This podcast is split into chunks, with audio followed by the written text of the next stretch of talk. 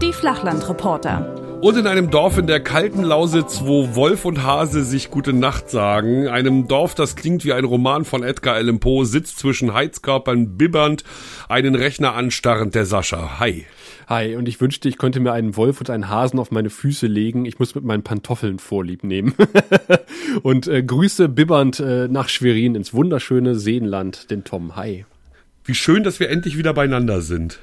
Ja, äh, lange nicht gehört, trotzdem wiedererkannt, aber meine Güte, haben wir viel erlebt zwischenzeitlich. Das kannst du aber laut sagen.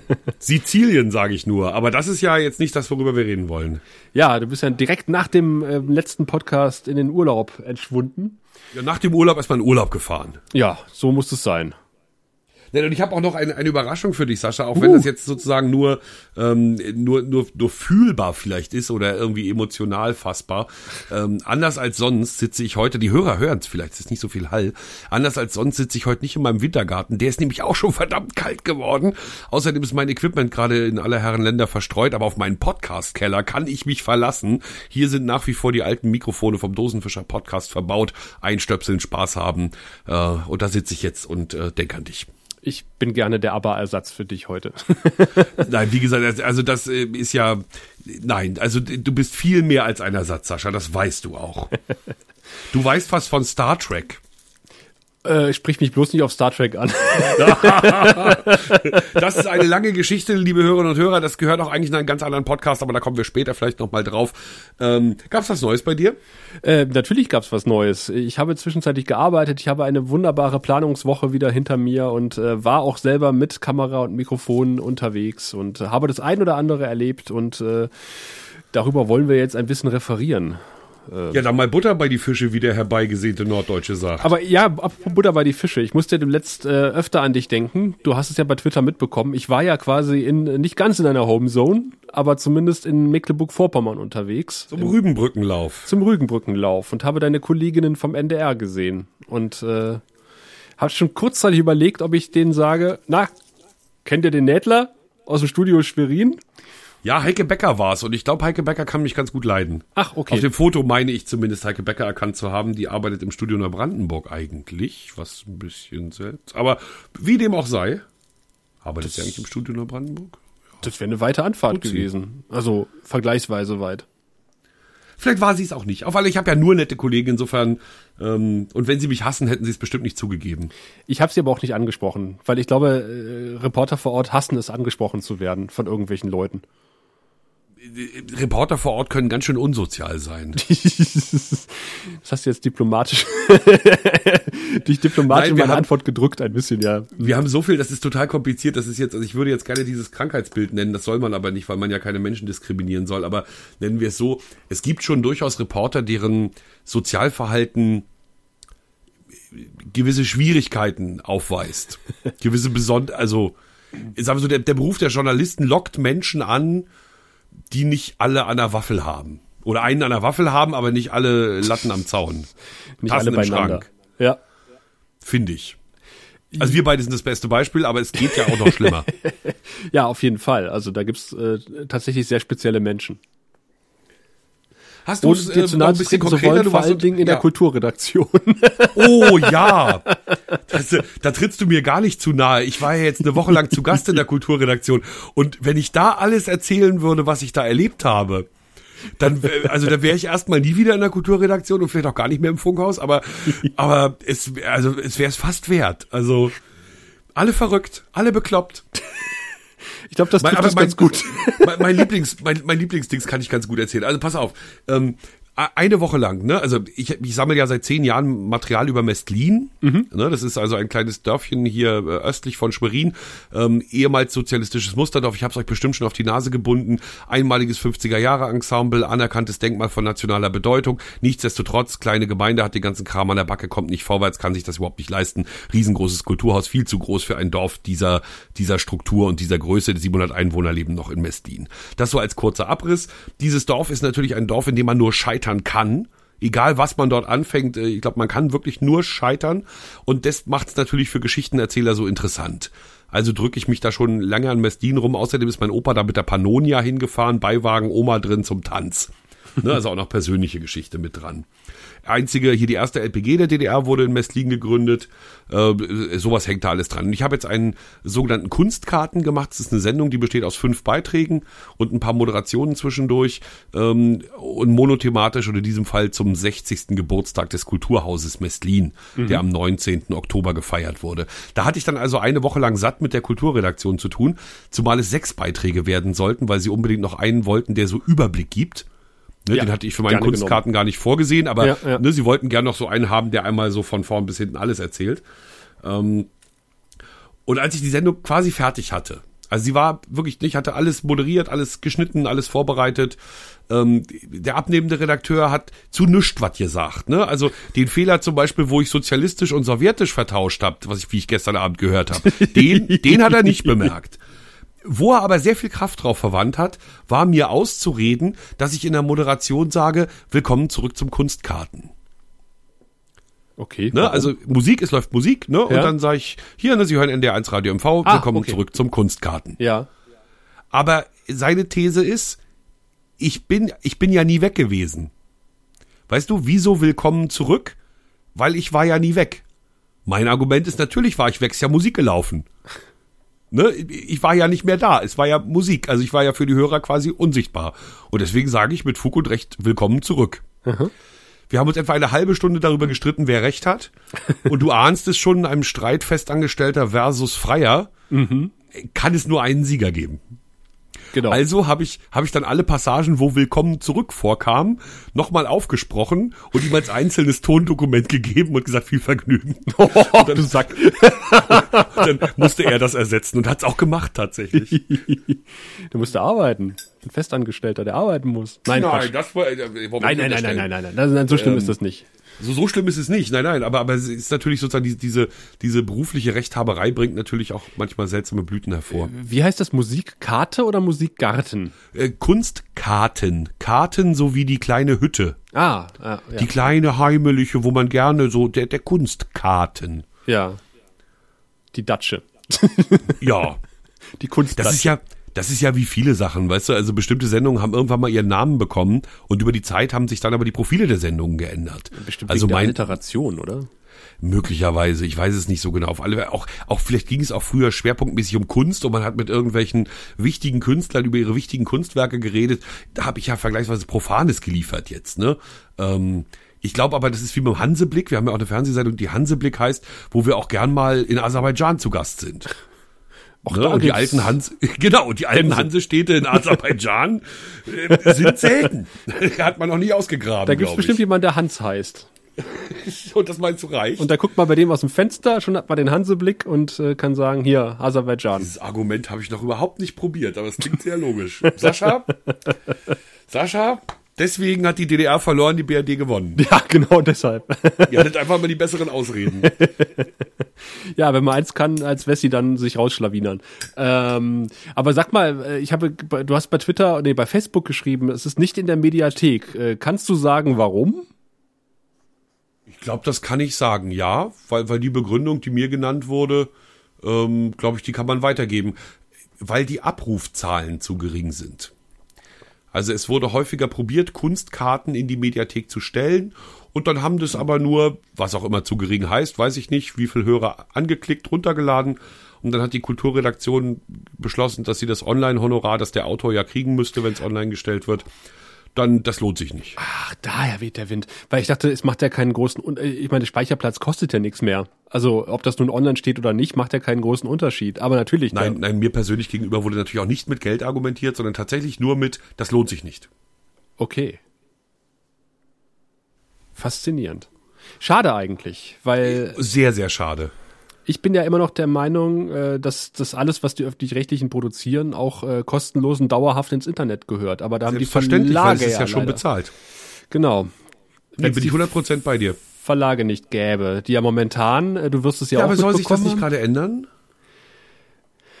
Äh, momentan kriege ich so mit in, in diversen Timelines, dass, dass sämtliche Zeitungen momentan gegen den öffentlich-rechtlichen Rundfunk anschreiben. Mit einem Schaum vorm Mund, der nicht mehr feierlich ist.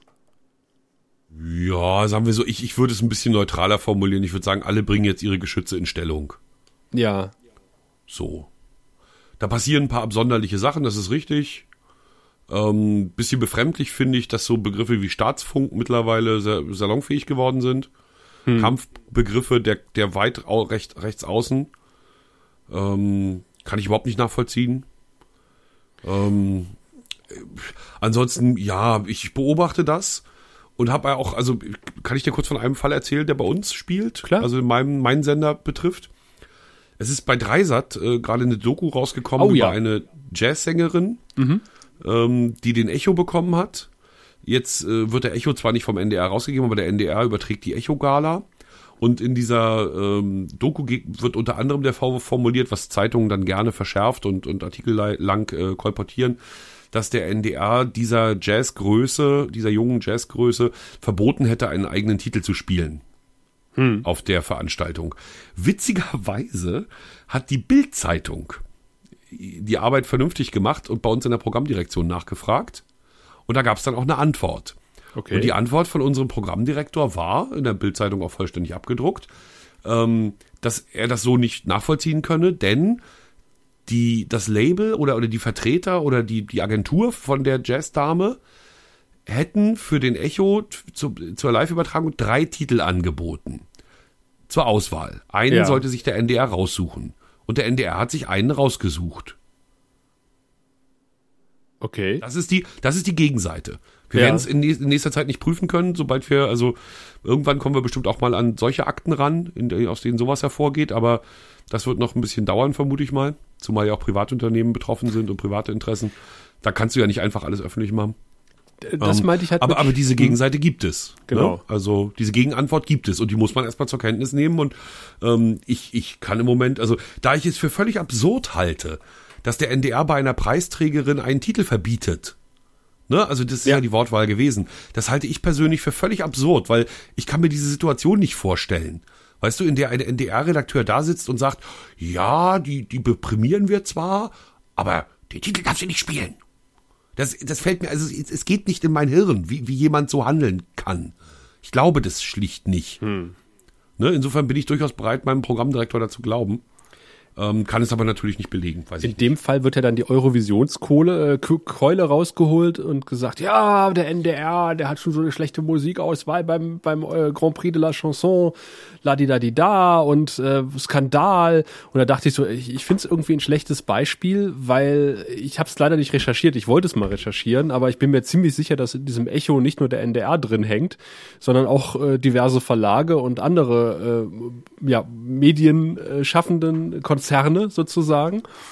Und ähm, ich meine, gerade das dann eine öffentlich-rechtliche Anstalt darüber berichtet, äh, f- kann man der, dem öffentlich-rechtlichen Rundfunk nicht ankreiden, meiner Meinung Ja, nach. naja, man ist schon mehr als Berichterstatter, ne? Man ist ja schon irgendwie Partner der Sendung, denn das überhaupt aus der äh, aus der Agentur der der Künstlerin dem NDR Titel vorgelegt werden zur Auswahl heißt ja schon mal, dass dass der NDR mehr als nur Überträger ist. Nein, Sonst, ich meinte, ne? ich meinte Dreisat hat hat doch die Doku gemacht über diese Ach so, Sängerin. ja, ja, Und ja. in dieser Doku halt auch diesen, diese Geschichte mit dem NDR angesprochen. Und äh, das finde ich ja schon äh, zeugt ja von einer gewissen Offenheit auch wieder. Ne?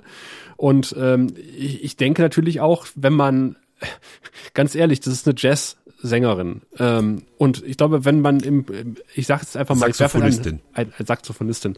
Wenn man jetzt äh, einen weiteren Kampfbegriff in den Raum werfen will, ich rede gerne von Konzernfunk. Wenn man äh, das quasi im Privatfernsehen, ähm, Radio äh, anbieten würde, dann wäre das nicht durch die erste Redaktionskonferenz gekommen, weil alle bei dem Wort Jazz die Hände überm Kopf zusammengeschlagen hätten und gesagt hätten, nächster Beitrag, guckt, kein, guckt keine Sau. Und ich finde, deswegen ist es extrem wichtig, dass es die öffentlich-rechtlichen Rundfunkanstalten gibt, um halt auch mal dem Jazz eine Bühne zu bieten, was, Also, glaube ich, im klar. Privatradio keine Sau machen würde. Ganz Na, es ehrlich. gab in Berlin immerhin relativ lange das Jazzradio, ne? Also ist Ja, dann aber auch eingegangen, hat sich Ja. gelohnt. ähm, nein, es ist, es ist natürlich sozusagen, de- deine Argumentationskette ist nicht sehr stark, ne? Also äh, zu sagen, ähm, weil sich ja der, also der öffentlich-rechtliche Rundfunk ist an der Stelle sakrosankt, weil er überhaupt Jazz überträgt. Nein, Nein sakrosankt ist auf keinen Fall. Das will ich damit ne, nicht sagen. Sollte es diesen, sollte es diesen Vorfall gegeben haben und und sozusagen die die Gegenseite recht haben, ja. wäre das natürlich ein unfassbarer Skandal und und ganz finster und ich würde mich ganz tief schämen. Aber wie gesagt, ich habe keinen Grund, meinem Programmdirektor da nicht zu glauben. Hm. So, aber das ist, wie gesagt, weil ich, wie gesagt, weil ich es so absurd finde, weil ich es mir überhaupt nicht vorstellen kann, dass sich ein öffentlich-rechtlicher Rundfunk an der Stelle so die Blöße gibt, weil es spricht sich ja rum. Ne, wenn man tatsächlich einer ja, Sängerin ja, verbieten würde, einer, einer, einer Saxophonistin verbieten würde, einen ihrer Titel zu spielen, sei ja noch so schräg, dann würde genau das passieren, was ja jetzt, ne, dann, dann würde das bekannt werden. Und das denkt man doch mit. Das sind doch keine Dovis, also, die die Entscheidung treffen. Deswegen halte ich, wie gesagt, meinen Programmdirektor im Moment für glaubhaft an der Stelle. Hm. Na, ich habe mich mit einem äh, Kumpel drüber unterhalten, der halt auch in der Privatwirtschaft tätig ist und ähm, über solche Sachen wie äh, Sachen ins Internet stellen und er vertritt halt die Meinung, dass halt die öffentlich-rechtlichen Rundfunkanstalten im Netz nichts verloren haben. Und ähm, ich sag, na ja, was willst du, also die, die Leute gehen ins Netz. Du kannst doch den, du kannst doch jetzt nicht sagen, äh, dem, dem öffentlich-rechtlichen Rundfunk verbieten, das ist nicht euer Auftrag. Natürlich ist das unser Auftrag, die Leute da abzuholen, wo sie sind. Und ähm, das dann kannst ja, du auch der ja Zeitung verbieten, äh, irgendwie Internetseiten zu gestalten, weil das ist, äh, dann sollen sie sich auf ihr Kerngeschäft, nämlich ihr Papier konzentrieren. Das ist äh, genauso absurd. Also natürlich ich, ich glaub, müssen die, wir alle ins Netz. Ja, ich glaube, es ist eher andersrum. Also die, ähm, der öffentlich-rechtliche Rundfunk hat ja einen Versorgungsauftrag. Genau. Ne? Also genauso gut könntest du dem öffentlich, öffentlich-rechtlichen Rundfunk vorschreiben, nur noch Spartensendungen zu machen, die so wenig wie möglich Leute gucken. ne? dass, mhm. dass man sozusagen sagt, eine, eine Mindest, also eine, eine Quotenbegrenzung. Also sobald der öffentlich-rechtliche über zehn Prozent Quote kommt, ähm, muss er die Sendung einstellen. Ne? Weil, ja. Äh, weil es ist ja nicht sein Auftrag, Menschen zu unterhalten oder, oder was auch immer. Weißt du, das ist ja völliger Unfug. Also natürlich, ähm, du, du musst das Programm dahin bringen, wo die Hörer, Zuschauer, Leser sind. Ist doch ganz klar. Und das ist heutzutage das Netz. Das ist ja gar ja. keine Frage. Also finde ich völlig absurd zu Gut. sagen, die, die öffentliche, also. Dann musst du auch mit den Nutzergewohnheiten gehen und äh, weil wird ja gesagt, naja, dass jetzt alles vertextet ist. Natürlich ist alles vertextet, weil das ist äh, benutzerfreundlicher und auch, äh, sagen wir, äh, behindertengerecht wenn man ja, irgendwie auch internetkonform. Internetkonform, also, man sucht ja, halt noch Stand, sehr viel besser nach Standards. Text als nach äh, ja. als nach äh, Audios oder Videos. Äh, das ist nee, äh, das ist das ist natürlich viel zu weit gegriffen. Ja. Ich bin mal also, gespannt. Da, da tut sich momentan sehr viel und du sagst ja, äh, es sind momentan Graben, Grabenkämpfe und jeder versucht, die Geschütze in Stellung zu bringen. Und ich bin mal gespannt, wie das dann ausgehen wird, äh, wenn dann geschossen wird hier. Was also man da so aus der Politik hört, ist ja teilweise auch äh, sehr absurd. Aber hm, warten wir mal. Ich finde es ein bisschen schade, dass dass mittlerweile, ähm, also dass dass die gesamte Diskussionskultur der Rechten Eingang gefunden hat in die ja. Sache. Ne, ich finde ich finde es absolut in Ordnung, wenn sich äh, Privatverleger und öffentlicher Rundfunk miteinander unterhalten. Mhm. Ähm, ich finde aber nicht, dass man privaten Verlegern Zugeständnisse machen müsste. Ich fand schon diese sieben Tage Regel fand ich schon völlig überflüssig. Ja. Also wie, wie gehe ich nämlich voll mit dir mit? Das Programm ist bezahlt und zwar von den Leuten da draußen. Und sie sollten die Möglichkeit haben, jeden dieser Beiträge, den sie bezahlt haben, auch immer zu, wann sie wollen, angucken, anhören, lesen zu können. Richtig. Ähm, ich, aber gut, das wird jetzt keinen unserer Hörer wundern, dass wir beide natürlich glühende Verfechter des öffentlich-rechtlichen Systems sind weil wir eben auch erkennen, wo, wo, also ganz aus dem Alltag wissen, wo unsere Nischenberichterstattung einfach noch greift. Also wenn ich das jetzt mal vergleiche, ich habe eben gerade noch, äh, war ganz witzig, ich habe eben gerade noch einen kurzen Chat gehabt mit einem Kollegen von Ostseewelle. Mhm. Ähm, ich war nämlich ähm, bei der Dorfgeschichte am Sonnabend in Suko, einem Dorf an der brandenburgischen Landesgrenze, fast schon Prignitz. Ähm, und in Suko ist der Spielplatz von einem Sturm zerstört worden und die Ostseewelle, also ein privater Radiosender, hat danach dort ähm, eine Spendenaktion gefahren. Aber eben nicht nur. Also mehrere Leute haben gespendet, damit dieser Spielplatz größer wieder aufgebaut werden kann. Ja. Ich habe in meiner Dorfgeschichte genau das erwähnt, ne, bin am Spielplatz vorbeigegangen, gesagt, hier, der Sturm, ne, hat's hier mächtig erwischt, den Spielplatz. Dank vieler Spenden kann er jetzt größer aufgemacht werden. Fernsehtext, kurzer Text halt, ne? Ja, Kurzes ja. Bild vom Spielplatz, kurzer Text. Dank Spenden konnte er größer gemacht werden. Ähm, nein, mein Kollege von der Ostwelle konnte schon schmunzeln darüber, dass ich die Ostwelle nicht erwähnt habe. ähm, aber letztendlich, also eigentlich wollte ich ganz woanders hin. Ähm, dieser Kollege ist aber auch, ich, meines Wissens sogar der einzige Reporter für die Ostseewelle. Ja, die senden genau. für ganz Mecklenburg-Vorpommern und haben vergleichsweise wenige Journalisten. Sie haben noch ihre Nachrichtenleute, die die Nachrichten dengeln, die da sitzen, also im Funkhaus sitzen und Nachrichten dengeln. Bei denen heißt es, glaube ich, nicht Funkhaus, aber so ähnlich ähm, im Studio. Und äh, dann haben sie eben, wie gesagt, eine sehr überschaubare Anzahl an Außenreportern. Hm. Äh, weil, weil es sich schlicht nicht lohnt finanziell. Und bei den Ne, Zeitungen ist es halt nicht so. anders. Ne? Die haben ihre Lokalredaktion in den letzten zehn Jahren auch deutlich eingedampft. Und ich finde gerade, das, wir, wir, wir sind der glühende Verfechter des Lokaljournalismus. Und äh, gerade Genau. das ist ja wirklich das Spannende und das Wichtige, dass du vor Ort bist, mit den Leuten vernetzt bist und sofort mitbekommst, wenn irgendwas passiert und äh, darüber berichten kannst. Und das Ja, geht halt nicht, wenn, wenn kein Lokalredakteur da ist oder die munteres Bäumchen wechsel dich Spiel in den Lokalredaktionen betreiben, weil es überall brennt halt. Und überall Genau, bei den Zeitungen bei uns geht's noch, muss man Ja. sagen. Die Zeitungen sind nicht so schlecht aufgestellt, aber die beiden privaten Radiosender, die wir hier im Land haben, die haben eben aus Kostengründen ihre ehemals wirklich sehr gute journalistische Struktur, die hatten richtig gute Leute, eingedampft. Ja. Und das wird halt beim öffentlich-rechtlichen nie passieren. Ne, solange der öffentlich-rechtliche diesen Auftrag hat, den er hat, und die Mittel zur Verfügung hat, die er zur Verfügung hat, wird es dieses Regionale geben und wird es genug Reporter geben, die ausschwärmen und die Themen sammeln. Und das ist halt ein Garant, also das, das kann dir ein Privater natürlich nicht garantieren, weil wenn bei dem die Werbequote einbricht oder was auch immer passiert, sie schlecht gewirtschaftet haben, keine Ahnung, oder ähm, der, der Chef sich auf die Malediven abgesetzt, keine Ahnung, gibt ja genug Gründe, ne? Ähm, dann, dann gibt es eben plötzlich keine Lokalreporter mehr. Ja. Und dann gibt's das Tolle, du sagst ja, also Kampfbegriffe werden ja jetzt ungefragt übernommen. Halt, also auch diese Geschichte mit, naja, ähm, die Regierung hat ja da, ist ja das Sprachrohr der Regierung und die haben ja direkten Einfluss über die Gremien. Und da habe ich bei Facebook einfach äh, mal den RBB Rundfunkrat gepostet, die Zusammensetzung, habe gesagt, ja, ganz schrecklich, so viele Politiker, die da drin sitzen. Es sind ja Verbände und Kirchen und Gesellschaften und Vereine, die da äh, im Rundfunkrat sitzen und äh, nicht sitzt zwar auch Politiker drin, aber nicht nur Politiker. Es ist einfach mit einem Klick äh, zu, be zu be belegen, dass es halt nicht so ist.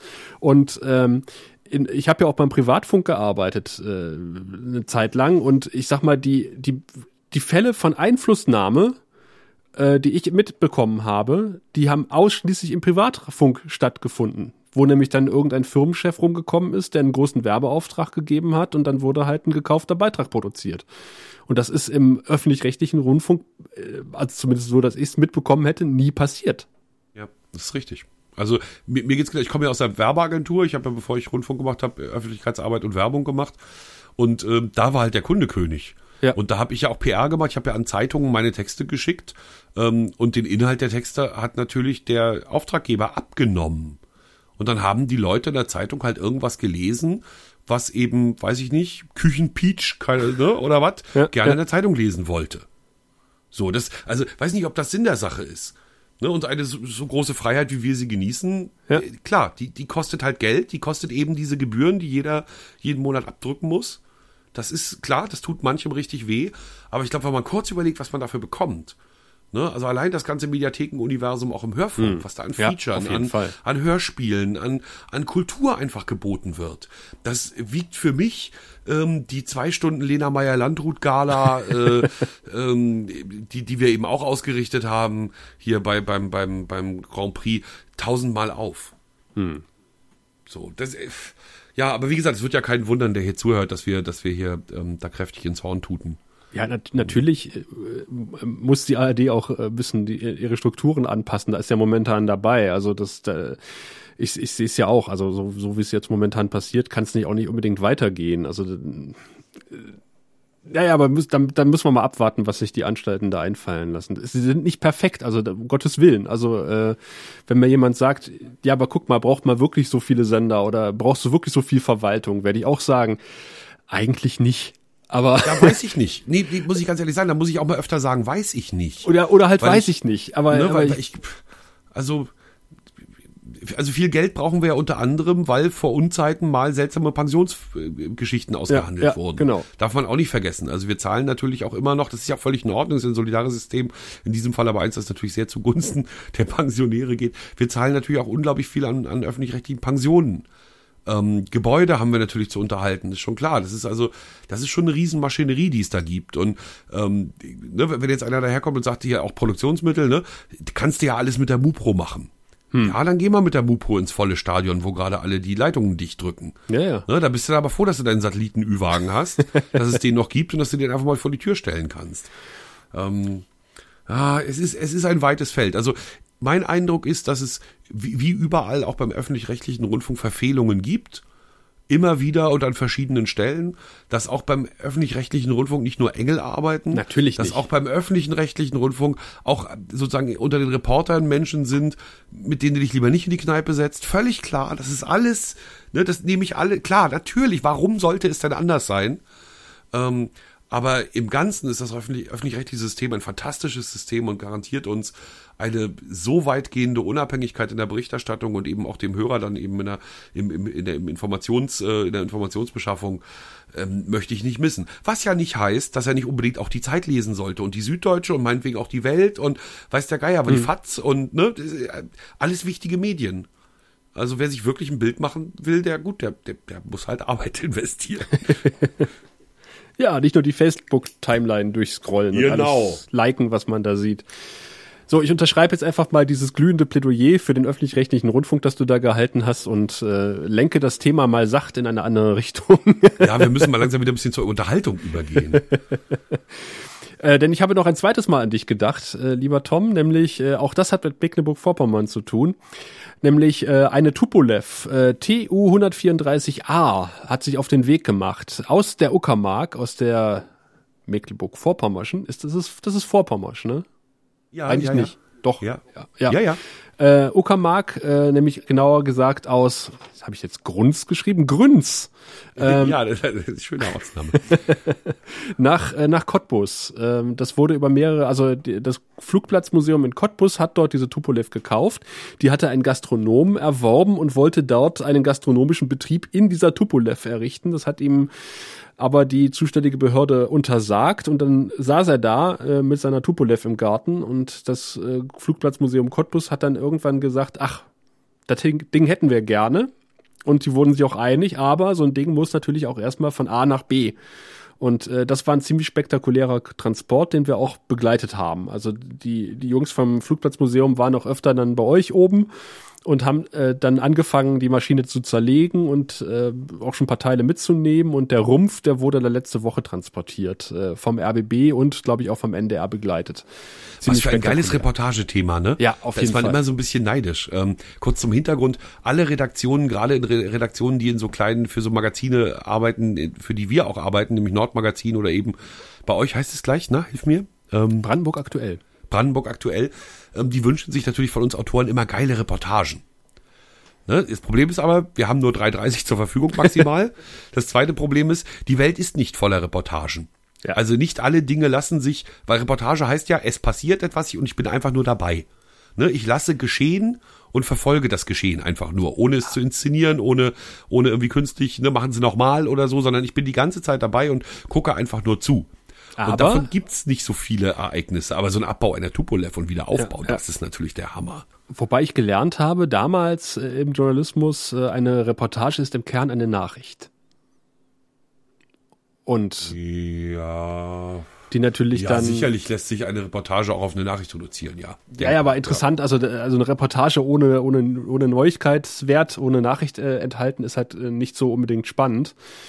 Und lebt durch Tempuswechsel unter anderem. Das äh, ist mir auch noch hängen geblieben von meiner Ja, aber Ausbildung. wobei, also wobei, also Nachricht setzt ja Aktualität voraus. Ja. Ne? Und wenn ich jetzt überlege, ist, ich gucke mir eine Reportage an, bei der, ähm, ich sage mal, die besten 20 Kochlehrlinge Mecklenburg-Vorpommerns gegeneinander antreten, dann kann ich mir die auch noch in zwei Jahren angucken. Weil mir schied egal ist, wer der Sieger ist. Das ist ja, ne, die Nachricht wäre ja, hier sind angetreten, der und der hat gewonnen. Ähm, das ist mir ja bei so einer, ne, wenn die Report, wenn ich denen dazu gucken kann, wie die Speise auf der Stirn haben und wie die kämpfen und wie, ne, ihr Törtchen da und das Baiser in den Ofen und keine Ahnung, ne, da, also da, also. Ja, du nee, weißt aber also, zumindest, dass es so einen Wettbewerb gibt und dass es mindestens 20 Nachwuchsköche gibt. Ja, aber es wäre ja keine Nachricht mehr, um jetzt mal Ja, spitzfindig ja. zu sein, wenn es nicht mehr aktuell ist. Ja, Ne? Insofern, naja, es gibt wie immer, es gibt die reine Lehre und es gibt ähm, Abwandlungen davon. ja. Äh, das war ein, ein spannendes Thema und spannend war es natürlich auch, äh, ich weiß nicht, hast du, warst du beim Sturm im Lande oder warst du äh, noch äh, auf Sizilien? Ich war tatsächlich im Lande, aber überhaupt nicht eingebunden. Ach, Also da gab's ja, da, das war ganz merkwürdig. Ich überlege gerade, woran das lag. Ähm, ich habe an diesem Tag das Haus. Ach ja, natürlich. ich hatte, ich hatte schlicht andere Aufgaben. Ich habe an diesem Tag im Funkhaus gearbeitet erst und habe mich dann aufgemacht zur Goldberger Stadtvertretung und Aha. bin vorbeigefahren, also bin über das ist eine Stunde weg ungefähr Goldberg, ähm, bin auf der Bundesstraße gefahren und habe gesehen, wie wahnsinnig schnell die Feuerwehren all die Bäume beiseite geschafft hatten, die links und rechts der Bundesstraße so rumlagen und ursprünglich auch mal auf der Straße lagen. Das fand ich sehr, sehr beachtlich, das hat mich sehr beeindruckt. Aber die ganze Sturmberichterstattung inklusive nächsten Morgen, ähm, die haben andere gemacht. ja, ging mir auch so. Wo warst du? Ähm, ich hatte irgendwie frei Dach festgehalten. Tag. Und äh, saß noch in Cottbus bei einer Freundin und, äh, und dann haben wir uns irgendwann gesagt, okay, wir machen uns auf den Weg, weil es rüttelte dann schon ganz ordentlich und dann sagten wir, ehe wir jetzt nicht mehr wegkommen, ähm, fahren wir mal lieber nach Hause. Und als wir dann hier schon um die Ecke gebogen sind, sahen wir schon an der, am Kirchgrundstück, nicht an der Kirche, aber auf dem äh, Gelände der Kirche, ähm, zwei dicke Pappeln auf, das, auf dem Gelände der Kirche liegen, die da nicht hingehörten. Und wir bogen dann um die Ecke in unsere Straße hinein und ähm, sahen dann schon eine dicke Kiefer einmal quer über unsere Straße liegen. Direkt bei unserem Nachbarn zum Glück. Und wir dachten schon, oh, ah, ah, hoffentlich nicht bei uns. Äh, nee, es war bei, bei, bei unseren Nachbarn und ähm, zum Glück nichts passiert. Also wirklich von, von gegenüber einmal über die Straße drüber in äh, die Einfahrt des Nachbarn. Also exakt in die Einfahrt rein, wo quasi kein Zaun war und keine Mauer, sondern gar nichts und es war perfekt. Es ist nichts passiert. Oh, Gott sei Dank. Bei uns Ja. hat's ja sogar einen Toten gegeben, ne? Ja, in Das war ja, Brandenburg das war ja ganz furchtbar. hatten wir auch Also, vier. LKW-Fahrer hat's entschärft. Ja. Also äh, der Pieper ging natürlich, als ich noch in Cottbus war und da ist äh, die Feuerwehr zu einem ähm, Verkehrsunfall gerufen worden. Und da hatte der, der Sturm ähm, einen Anhänger äh, von der Fahrbahn gewedelt. Der hat sich quasi dreimal in der Luft überschlagen und hat das Auto in den Graben gerissen. Zum Glück alle nur leicht verletzt. Und ab dem ist das Feuerwehrauto quasi nicht mehr ins Gerätehaus gefahren bis abends. Das war nachmittags Ja, um ja. vier. Genau, bei uns glaub- waren auch, ja, die waren alle draußen die ganze Ja. Zeit. Hm. Und äh, ich war dann quasi hier zu Hause, habe dann erstmal bei den Nachbarn ein bisschen mitgeholfen und bin dann ins Gerätehaus gelaufen oder gegangen, weil ich gesagt habe, da ist garantiert was zu tun für mich. Äh, aber es waren halt alle Autos unterwegs und ich konnte halt nur gucken, äh, wie die Einsätze disponiert wurden. Also unser ähm, Gemeindewehrführer und sein Stellvertreter hatten dann quasi unseren Einsatzleitwagen ins Gerätehaus gestellt, wo er relativ sicher stand und haben dann von dort aus sämtliche Einsätze in der Gemeinde koordiniert, dass halt nicht alle Feuerwehren mit der Leitstelle telefonieren mussten, weil die ohnehin Ja. überlastet waren. Ja, das Ja. war hier ähnlich. Hm. Ja. Also Nein, es gab, Da hatten bei uns wir- gab's noch, ja, wir hatten, äh, glaube ich, äh, ich habe, glaube ich, 24 Einträge nachgetragen ins Internet, weil ich ja unsere Feuerwehr-Homepage betreue. Also wir hatten ordentlich zu tun. Alleine unsere Ortswehr. Und äh, unser Ort besteht, glaube ich, aus 15 oder 17 Ortsteilen. Also da ist durchaus was zu tun gewesen. Wo- Wobei man sagen muss, dass der Sturm natürlich auch sehr unterschiedlich äh, Ja. war. Ne? Also bei, bei ich zum Beispiel erinnere, also bei mir gibt's die absurde Geschichte, dass ich genau in dem Moment, wo der Sturm begann, beschlossen hatte, jetzt nach Hause zu gehen, um dann nach Goldberg zu fahren. mein Weg vom Funkhaus nach Hause führt durch einen Wald. Ja. Ich hatte immer noch Kachelmann im Ohr, der sagt, also wer bei so einem Wetter durch den Wald geht, der hat nicht alle Latten am Zaun und ist lebensmüde. ja, habe ich überlegt, okay, aber wenn ich auf der Straße lang gehe, stehen da ungefähr genauso viele Bäume. Also, ne, die, das Risiko, einen Ast auf den Kopf zu bekommen, ist hier wie da gegeben. Also habe ich mir entschieden, kurzer Weg, weil der ist dann schnell vorbei. So, das sahen Kollegen aus dem Funkhaus und ich, ich folgendes Gespräch wurde mir kolportiert. Ey, guck mal, da läuft so ein Irrer durch den Wald. Das ist der Nedler. und man wunderte sich ein klein bisschen weniger hinterher. ähm, nee, aber bei uns war der Sturm dann tatsächlich, ich bin dann ja auch nach Hause, auch ein bisschen ängstlich nach Hause, weil auch mein Grundstück ist umstanden von hohen Bäumen. Ähm, es dauerte vielleicht eine halbe Stunde. Also nach einer Ja. halben Stunde war es hier in Schwerin wieder vorbei. Ähm, wogegen ich weiß, Brandenburg, Berlin, ne, euch hat's wirklich zum Teil länger erwischt, ne? Ja, es hat einfach auch länger gedauert, bis die ganzen Einsätze abgearbeitet waren, weil es kam halt alles Nee, ich meine halbe ne? Stunde Sturm. Das meine ich. Der, der Sturm hat bei, bei uns in Schwerin eine halbe Stunde gedauert und war Lass dann es mal weg. anderthalb Stunden gewesen sein. Also es ist allzu ja, lange. Das ist natürlich ja, das Dreifache. Ich meine, das ist ja, Ja. schon, ne, also insofern, äh, es reicht ja, um ein paar mehr Bäume umzuschmeißen. Es hat jedenfalls auch äh, diverse Programme umgeschmissen. so viel sei gesagt. Ja, bei uns war es ein Stromausfall. Aber Ja. nicht an dem Sturmtag, sondern wir hatten jetzt unlängst Stromausfall und konnten nicht senden. Nee, wir hatten ähm, natürlich dann Sondersendungen gemacht und äh, Zulieferungen für, für die so, Sondersendung ja, und das ganze Gedöns halt. Am nächsten Tag natürlich auch noch, weil natürlich die ganzen Bäume äh, nicht innerhalb von zwei Stunden beseitigt sind. Also da sind die Forstbehörden immer noch mit beschäftigt. Ja, ja, ja, bei uns auch. Wir machen jetzt auch noch mal eine, eine, so, eine so eine regionale Stundensendung dazu, ne, Ja. wo wir uns noch mal drum kümmern.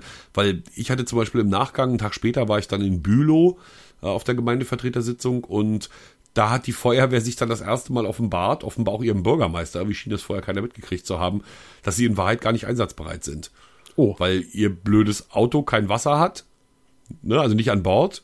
Das ist schon Ja. so alt, da haben sie, ne, und Hydrant ist ja nun mal gerade in den kleinen Dörfern nicht überall.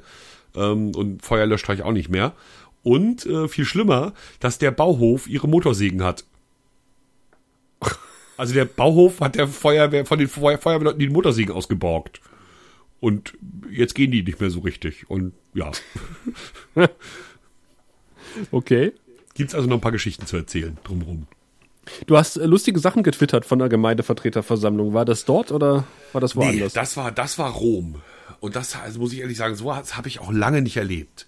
Also ich, ich kenne ja durchaus skeptische Gesichter, wenn, wenn der Journalist, äh, den, den sie nicht so gut kennen, wo sie mir denken, was- so, wenn, wenn, wenn der Journalist plötzlich zur Türe reinkommt, weil sie sind es dann doch gewöhnt, eher unter sich zu bleiben und den Herrn von der SVZ, den informieren sie halt am nächsten Tag ähm, persönlich und sagen ihm dann, was, ähm, was, was sie da beschlossen haben. Ähm, in diesem Fall war es aber schon so, ähm, ich hatte mitbekommen, die kleine Gemeinde Rom, äh, Dörfchen neben Parchim, also gleich bei Parchim, ähm, wollte gegens Land klagen. Ne, das stand in ihren Stadtvertreter, hier in den Gemeindevertretungsunterlagen, habe ich mir da rausgesucht und gedacht, ah, okay, ist interessant, rufst mal einen Bürgermeister an. Ich habe einen Bürgermeister angerufen, der druckste gleich so rum und vertröstete mich. Später rief ich ihn dann wieder an, zur verabredeten Zeit, er ging nicht ran. Er rief auch nicht zurück. Der Klassiker. Probierte es noch zweimal, nein, er stellte sich tot.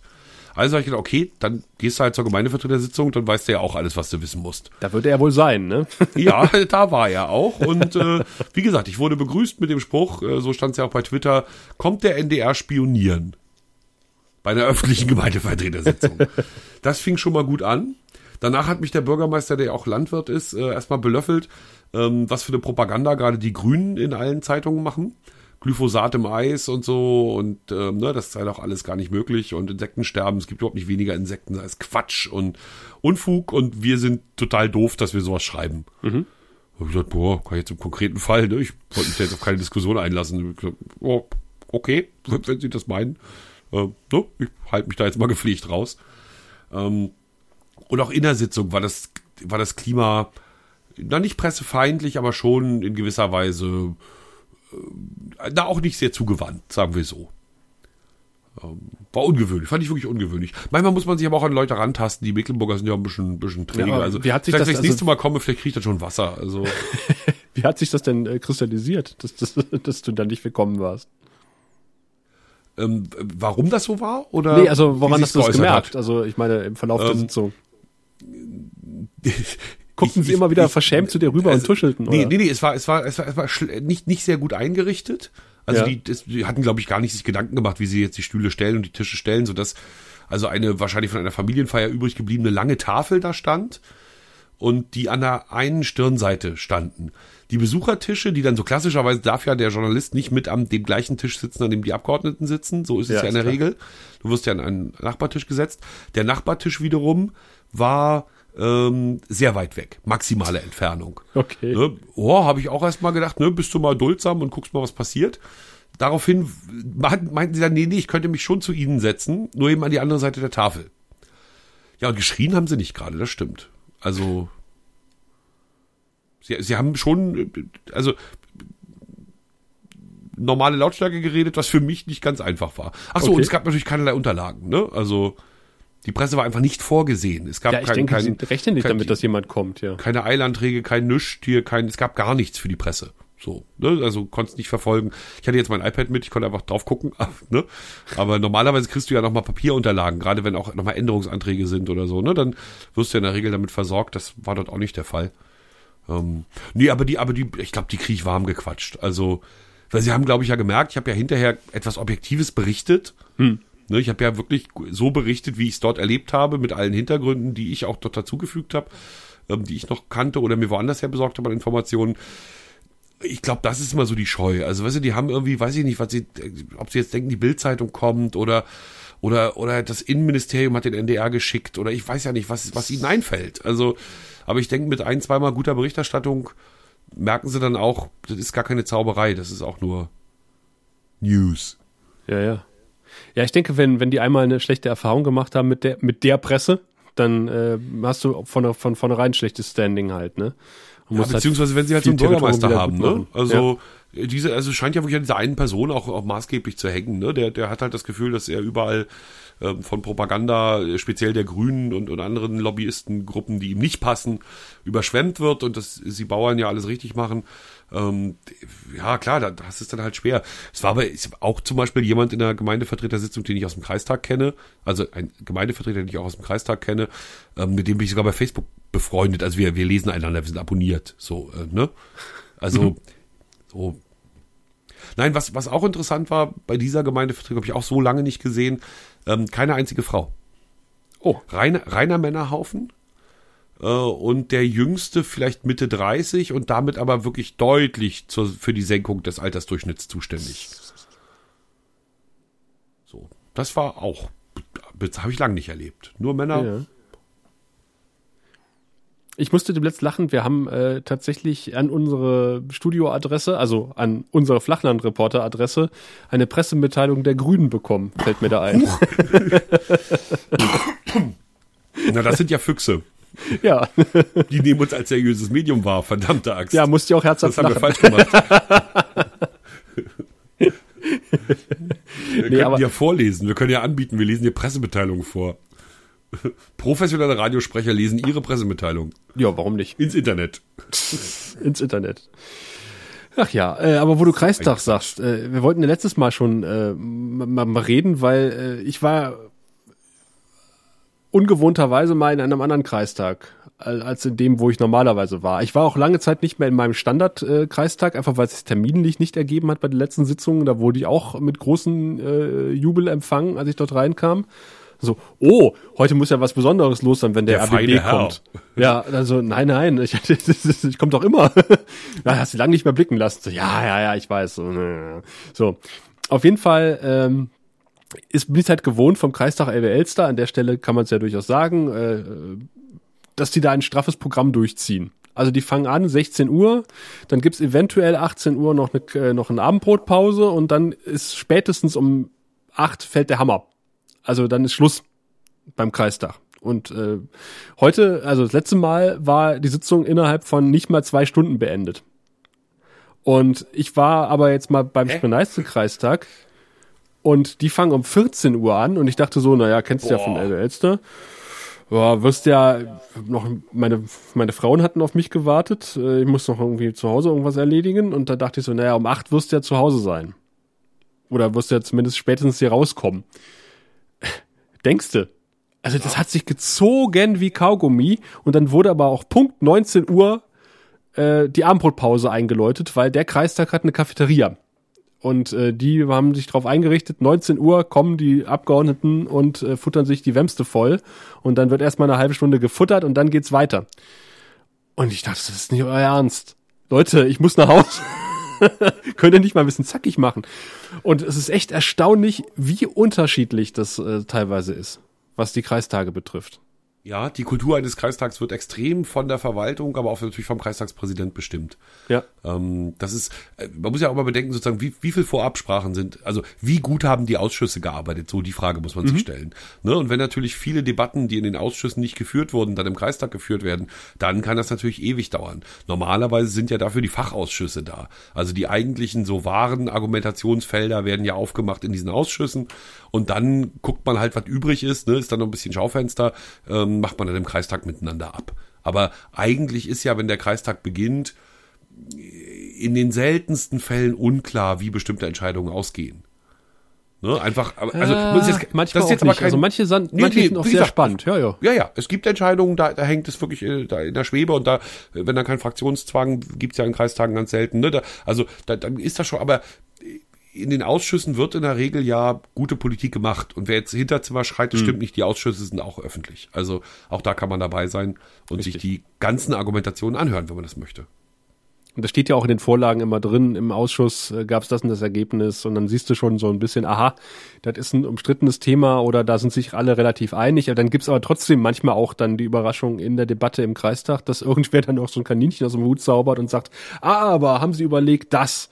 Genau, und wieder dann wird da erstmal Politik, ja. debattiert und äh, es steht und fällt auch noch ein bisschen mit den Beteiligten. Äh, Was heißt ein bisschen? Es steht total, fäll- steht und fällt total mit den Beteiligten.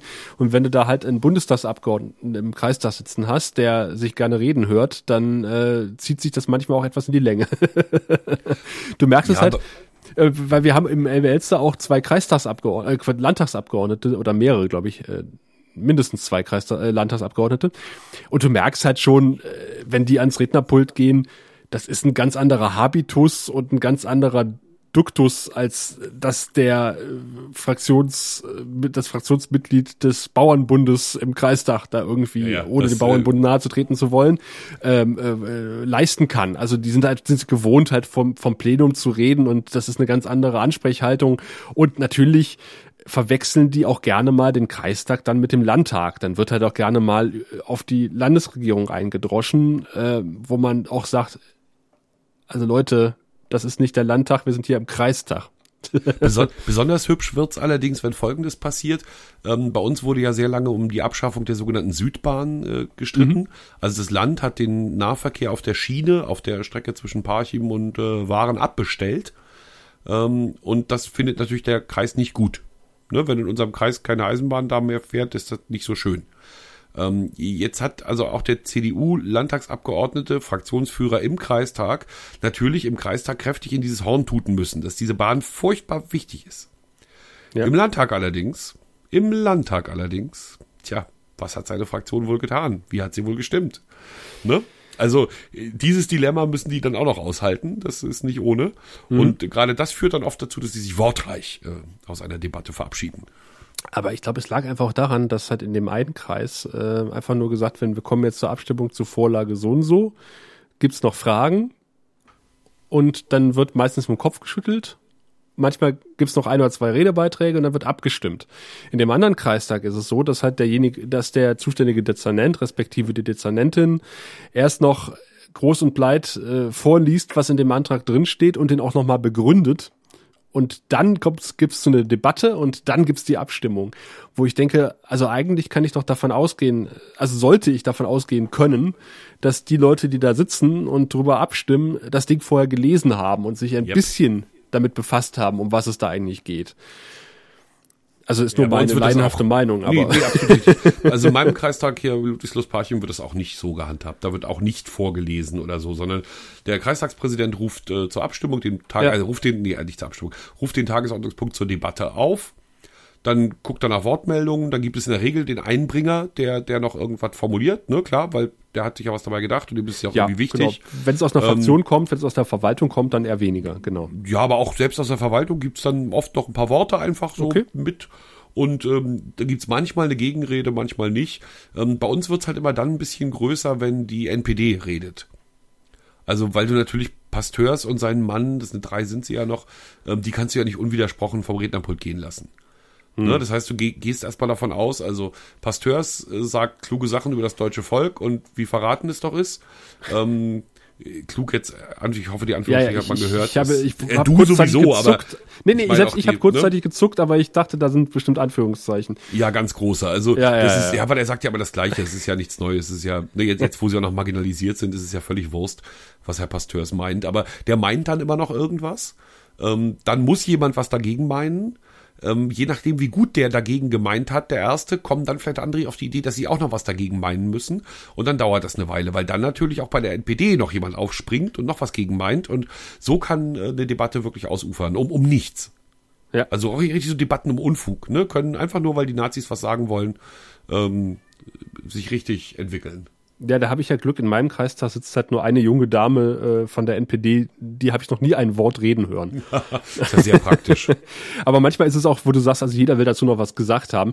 Das ist ja manchmal auch so, ne, dass halt ein Thema ist, eine Debatte. Eigentlich ist die total nichtig, aber jede Fraktion will dazu auch noch mal einen kleinen, mindestens drei Sätze losgelassen haben, einfach um was gesagt zu haben.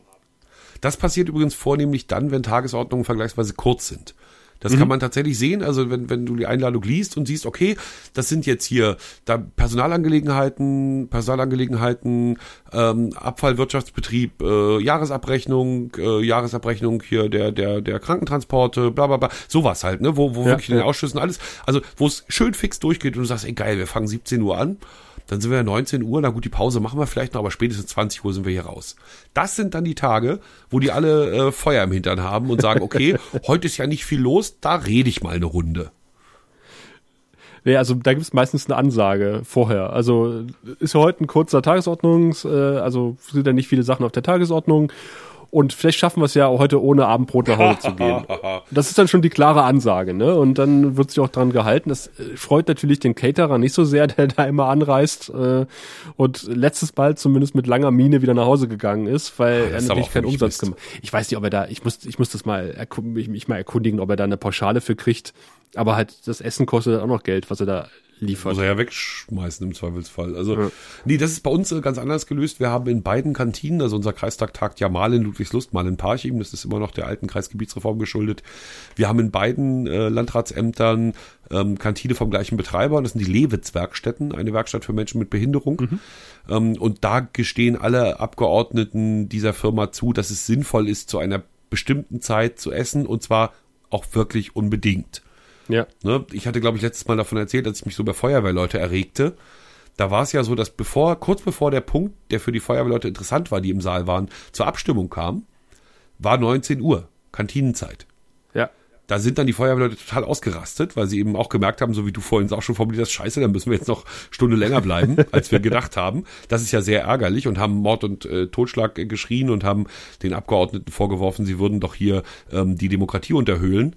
Ne, weil sie jetzt extra jetzt eine Pause machen, damit die alle weggehen und sie dann im, im Hinterzimmer heimlich entscheiden, entscheiden können. So absurdes Zeug haben die da gequatscht.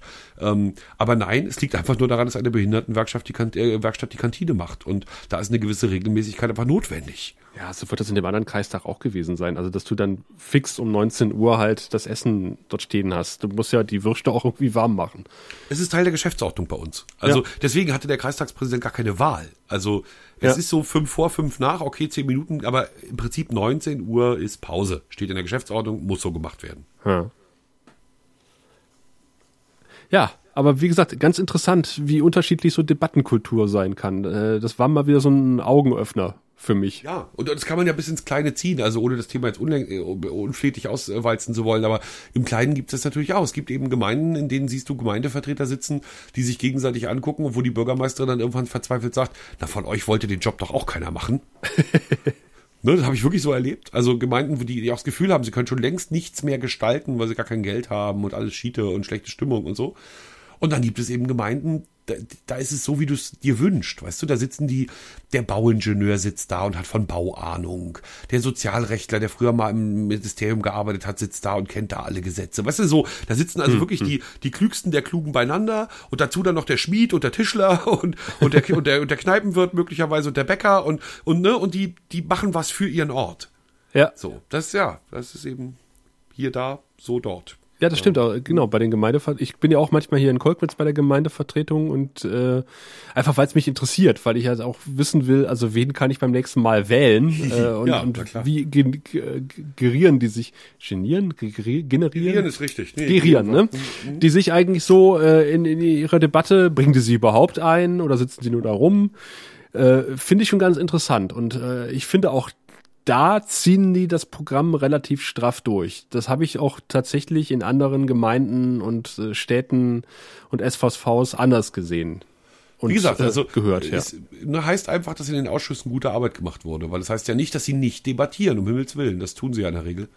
Aber Ja, es gibt ja auch- Kontext. gibt ja auch Ähm, hier Stadtverordnetenversammlungen, wo dann äh, sich die Fraktionen auflösen, weil die haben sich nicht mehr vertragen. Dann wird äh, munter hin und her geswitcht. Dann wechselt der eine von der von von der einen Fraktion in die andere und ach das und äh, sind eigentlich- eigentlich kurz vor vor vor der Austragung der Diskussion mit Fäusten, wenn man das so Ja. beobachtet, wo man denkt so, oh, da möchtest du echt nicht Bürgermeister sein in dem Kaff. Ein, ein besonders ruhiges Klima herrscht in der Stadtvertretung von Goldberg. Ja. Das war früher noch ein bisschen ruhiger, da gab es nämlich schlicht keine Opposition. Jetzt sitzen da wenigstens zwei drin, die dann und wann, die drei drin, die dann und wann mal eine andere Meinung haben als alle anderen. Ähm, aber aus Goldberg habe ich eine ganz zauberhafte Geschichte. Folgendes trug sich zu. Die Goldberger erhoben eine Zweitwohnungssteuer. Ja. Sie haben also mal kurz geguckt ne, und haben gemerkt, hey doch, also Goldberg Stadt vielleicht gar nicht so häufig, aber doch in den Dörfern rundherum, ne, die auch zu Goldberg gehören, da gibt's doch eine Menge Wochenendhäuser und ähm, wäre ja hübsch, wenn die Leute ein bisschen was dazu beitragen, dass hier Infrastruktur von sie vorgehalten wird. Ne, haben sie also eine Zweitwohnungssteuer eingeführt. Cameron hat kurz mal einen Taschenrechner rausgeholt, hat ausgerechnet, 10.000 Euro wird sie ungefähr der Gemeinde bringen. Parallel dazu stellte ein Stadtvertreter eine Anfrage. Die war interessant. Ähm, der fragte nämlich, wie es so mit dem Bauhof liefe. Der Bauhof wurde im vergangenen Jahr privatisiert. Privatisiert heißt, er wurde der örtlichen Wohnungsgesellschaft übergeben, die ja auch in städtischer Hand ist, aber ne, eben als Privatunternehmen.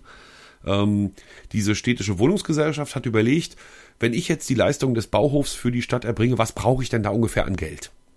Und dann hat die Wohnungsgesellschaft auch ihren Taschenrechner rausgeholt und hat gesagt, wir brauchen 360.000 Euro im Jahr. Ne, Personal, Kommunaltechnik, aller Schied. Da haben die Goldberger Stadtvertreter ihren Taschenrechner rausgeholt und haben gemerkt, oh, solange sie ihren Bauhof selber betrieben haben, haben sie 350.000 Euro für ihren Bauhof bezahlt. und dann haben sie gesagt, na mein Gott, gut, dass wir Zweitwohnungssteuer eingeführt haben. So haben wir wenigstens die 10.000 Euro rein, damit wir wieder auf 0,0 sind. Unfassbar, oder?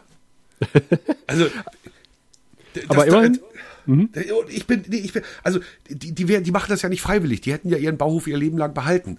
Aber dann kam wieder irgend so ein, so ein Schreiben vom Innenministerium, wo es hieß, ihr habt ja schon eine Haushaltssperre, alles Schiete bei euch, ne? Oder ne, Haushaltssperre Ja, ja, ja, nicht, ja. aber zumindest hier vorläufige Haushaltsführung, weil Haushalt noch nicht genehmigt und ähm, ein Haushaltssicherungskonzept und sowas mussten sie alle schon. Ne? Und ähm, also schafft mal euren Bauhof ab. Das ist eine gute Idee, dann spart ihr Geld. Und dann schaffen sie ihren Bauhof ab und dann kostet es mehr. Wie absurd. Unglaublich. Ich habe aber auch mal einen Fall gehabt, da hat eine Kommune die Zweitwohnsitzsteuer abgeschafft, weil sie festgestellt haben, die Erhebung der Zweitwohnsitzsteuer würde mehr Geld kosten als die, als die Einnahmen. nee, sie sind eigentlich vom Land dazu verpflichtet worden, genau. Sie hatten eine Haushaltssicherungssperre und das Land Genau, hat sie gesagt, sollen alle, alle Mittel ausschöpfen, Genau. um Geld einzunehmen. Hm? äh, okay, Kommune äh, XY, ihr äh, seid unter Haushaltssicherung und ihr habt keine Zweitwohnsitzsteuer. Erhebt mal bitte eine. Weil sonst kriegt ihr das Geld vom Land nicht oder da, da Vielleicht wird euer Haushalt nicht genehmigt. Hm? So. Und dann hat, haben die das äh, geprüft und haben gesagt, ja, ja, Land, wir könnten das machen, aber dann würden wir pro Jahr, also, keine Ahnung, äh, schlag mich tot, 5000 Euro draufzahlen, weil wir die Erhebung, äh, für die Erhebung mehr Geld ausgeben, als wir einnehmen. Und da hat das Land erstaunlicherweise auch gesagt, okay, dann braucht ihr es nicht machen. Oh Mann, einsehen, unglaublich. Ich habe ich hab noch eine sehr schöne Geschichte ähm, erzählen dürfen neulich im Radio. Die habe ich jetzt nicht rausgefunden, aber ähm, sagen wir so, sie ist mir zugetragen worden, nur weil ich äh, äh, den Job so mache, wie ich ihn mache. Ähm, wir haben ja jetzt einen Welterbe-Professor hier. Schwerin will ja Welterbe werden. Das ist aber jetzt nur die Einleitung. Ähm, und der Welterbe-Professor ist just aus der Schweiz nach Wismar gekommen und ähm, wird hier jetzt forschen und rausfinden, dass wir Welterbe würdig sind. Ähm, das, äh, der hat mich neulich angeschrieben, nachdem wir uns kennengelernt hatten, und hat gesagt, Herr Netler, äh, Sie kennen die Geschichte bestimmt schon, ne? St. Galler Globus. Ich bin ja sehr froh, dass es jetzt eine neue Verbindung zwischen Mecklenburg und der Schweiz gibt. Ja, hm, okay, nette Mail, St. Galler Globus. Ich google mal. Stellte sich heraus, der St. Galler Globus ist ein 1,80 Meter Durchmesser, 2,30 Meter hoch, ähm, äh, gewaltiges Kunstobjekt, auf dem Himmel und Erde abgebildet sind. Ein Globus aus dem 16. Jahrhundert. Davon gibt es genau vier auf der Welt, mehr nicht. Okay. Ähm, also schon ein richtig dickes Ding. Ich hätte auf einen getippt, in, genau einen in St. Gallen, aber okay. Nee, nee, es gibt tatsächlich insgesamt vier, die, die noch erhalten sind aus dieser Zeit. Mhm. Ähm, aber es ist eben sehr ungewöhnlich, dass es die, ein, ein Schatz, ein wahrer Schatz. Ähm, dieser St. Galler Globus ähm, gehörte ursprünglich St. Gallen. Dann, äh, da hilft mir, ich bin in Schweizer Geschichte nicht so sicher, sind die Züricher über die Schweiz, über die St. Gallener hergefallen, haben ihnen den Globus weggenommen. Und das muss aber so im 18. Jahrhundert gewesen sein. Und darüber gibt's jetzt noch Streit in der Schweiz. Weswegen in der Schweiz jeder den St. Galler Globus kennt. In Zürich steht er übrigens im Nationalmuseum. Das Problem war nur, man wusste bisher nicht, wo kommt dieser scheiß St. Galler Globus her. Aus St. Gallen offenbar nicht. Aber ne, sie hat, man, man hatte dann vermutet, dass er von den Fuggern gemacht wurde. So Nürnberg ja. hatte man so, in, ja, so irgendwie Augsburg, diese Ecke. Augs, Augsburg, hm. Entschuldigung, Dankeschön. Ähm, Augsburg hatte man so im, im, im Verdacht. Wusste aber nichts Genaues. Und siehe da, jetzt ist ein, ein Papier aufgetaucht, äh, von dem ich gleich noch zu reden äh, komme, das fest, also das wirklich, wo, wo, wo jetzt ganz klar ist, das Ding ist in Schwerin gefertigt worden. Ach. Ja. Und zwar hat hier Tillemann Stehler gearbeitet, ein damals wirklich ein, ein Wissenschaftler, ein, ein, ein, ja, was war im 16. Jahrhundert so als Wissenschaftler war, ne? Und der hat viele, viele Jahre für Johann Albrecht II. an diesem Globus gearbeitet, ihn gebaut und dann ist Johann Albrecht gestorben. Dann hat sein Sohn übernommen. Der war aber nicht so pfiffig, erst recht nicht in Finanzgeschäften, hat den Hof zugrunde gerichtet, mhm. finanziell, und musste dann den Globus verkaufen. Jetzt hat er den Globus natürlich nicht nach Mecklenburg-Strelitz verkauft, ne, weil wie doof hätte das denn ausgesehen, wenn der Nachbar jetzt auch so einen großen Globus hat wie er nicht mehr, ne, sondern war eben damals üblich, da macht man so ein Papier fertig, so ein, so ein Werbeprospekt und gibt den dann schön weit weg, zum Beispiel nach Süddeutschland oder eben mhm. in die Schweiz und dieser Prospekt ist just wieder aufgetaucht. Also quasi der Werbeflyer für den Globus. Ach, ne, und dadurch cool. ließ sich das dann nachweisen. Und derjenige, der das dann erforscht hat, hat zudem noch herausgefunden, dass ähm, mehrere Porträts, die auf dem Globus waren, übermalt waren. Also mit an oder verändert wurden. Ähm, ich glaube, aus Johann Albrecht, dem Herzog, der da ursprünglich drauf abgebildet war, ist irgendwie ein Mönch geworden. Okay. Ähm, dann waren da noch zwei äh, äh Porträts von Reformatoren die fand man in der Schweiz natürlich auch nicht so toll. Ja. Hat man auch übermalt, da ist dann einer Aristoteles draus geworden. Ähm, und, und so, ne? Das hat man jetzt im Nachgang dann alles rausgefunden.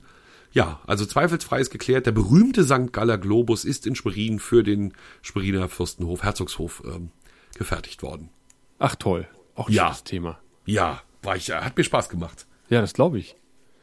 Ich war auch äh, wissenschaftlich tätig, also äh, also journalistisch, wissenschaftlich tätig, äh, tätig an der an der. Schließt sich doch aus. Ja, ja. ja. Äh, und das, äh, da muss man wieder sagen, Podcast hören äh, bildet nicht nur, sondern ähm, es rechnet sich auch, weil ich konnte einen Auftrag äh, mir ans Land ziehen, dadurch, dass ich methodisch inkorrekt gehört habe. Ja, nicht schlecht. ja, ne? Da ging es nämlich um Brennstoffzellen und Wasserstoff in einer der letzten Ausgaben. Und dann ging es irgendwie in unserer Redaktionskonferenz darum, naja, wir haben halt irgendwie so einen Interviewtermin an, bei, bei, bei einem Professor, der forscht mit Wasserstoff für Brennstoffzellen. Ja, ich, schnipp, Und dann sagte ich so, naja, das Problem mit Wasserstoff und Brennstoffzellen ist, la di da di da di da. Und äh, das, der Wasserstoff hat den und den Energiegehalt, di da di da. Und alle guckten mich so an und meinten dann nur, da steht der Redakteur, der das Thema macht. du brauchst nicht weiterreden. Sag ich, yes! Danke, methodisch inkorrekt. Ja, ja, ja. Sehr schön. Er ist noch nicht gelaufen, leider, aber ähm, er, er, liegt noch in der Reserve. Aber ich hoffe, er läuft irgendwann demnächst. Dann kann ich ihn verlinken, wenn er äh, gesendet wird. Wo, wo wir gerade bei anderen Podcasts sind, können wir den Anfang noch schnell aufklären. Ähm, ich bewege mich ja nicht so, ähm, so selbstverständlich im Podcast-Universum. Ich bin schnell überfordert und äh, höre insofern so viele Sendungen, die ich gewohnt bin, ähm, was aber vor allem Profiproduktionen aus dem, aus dem Öffentlich-Rechtlichen sind.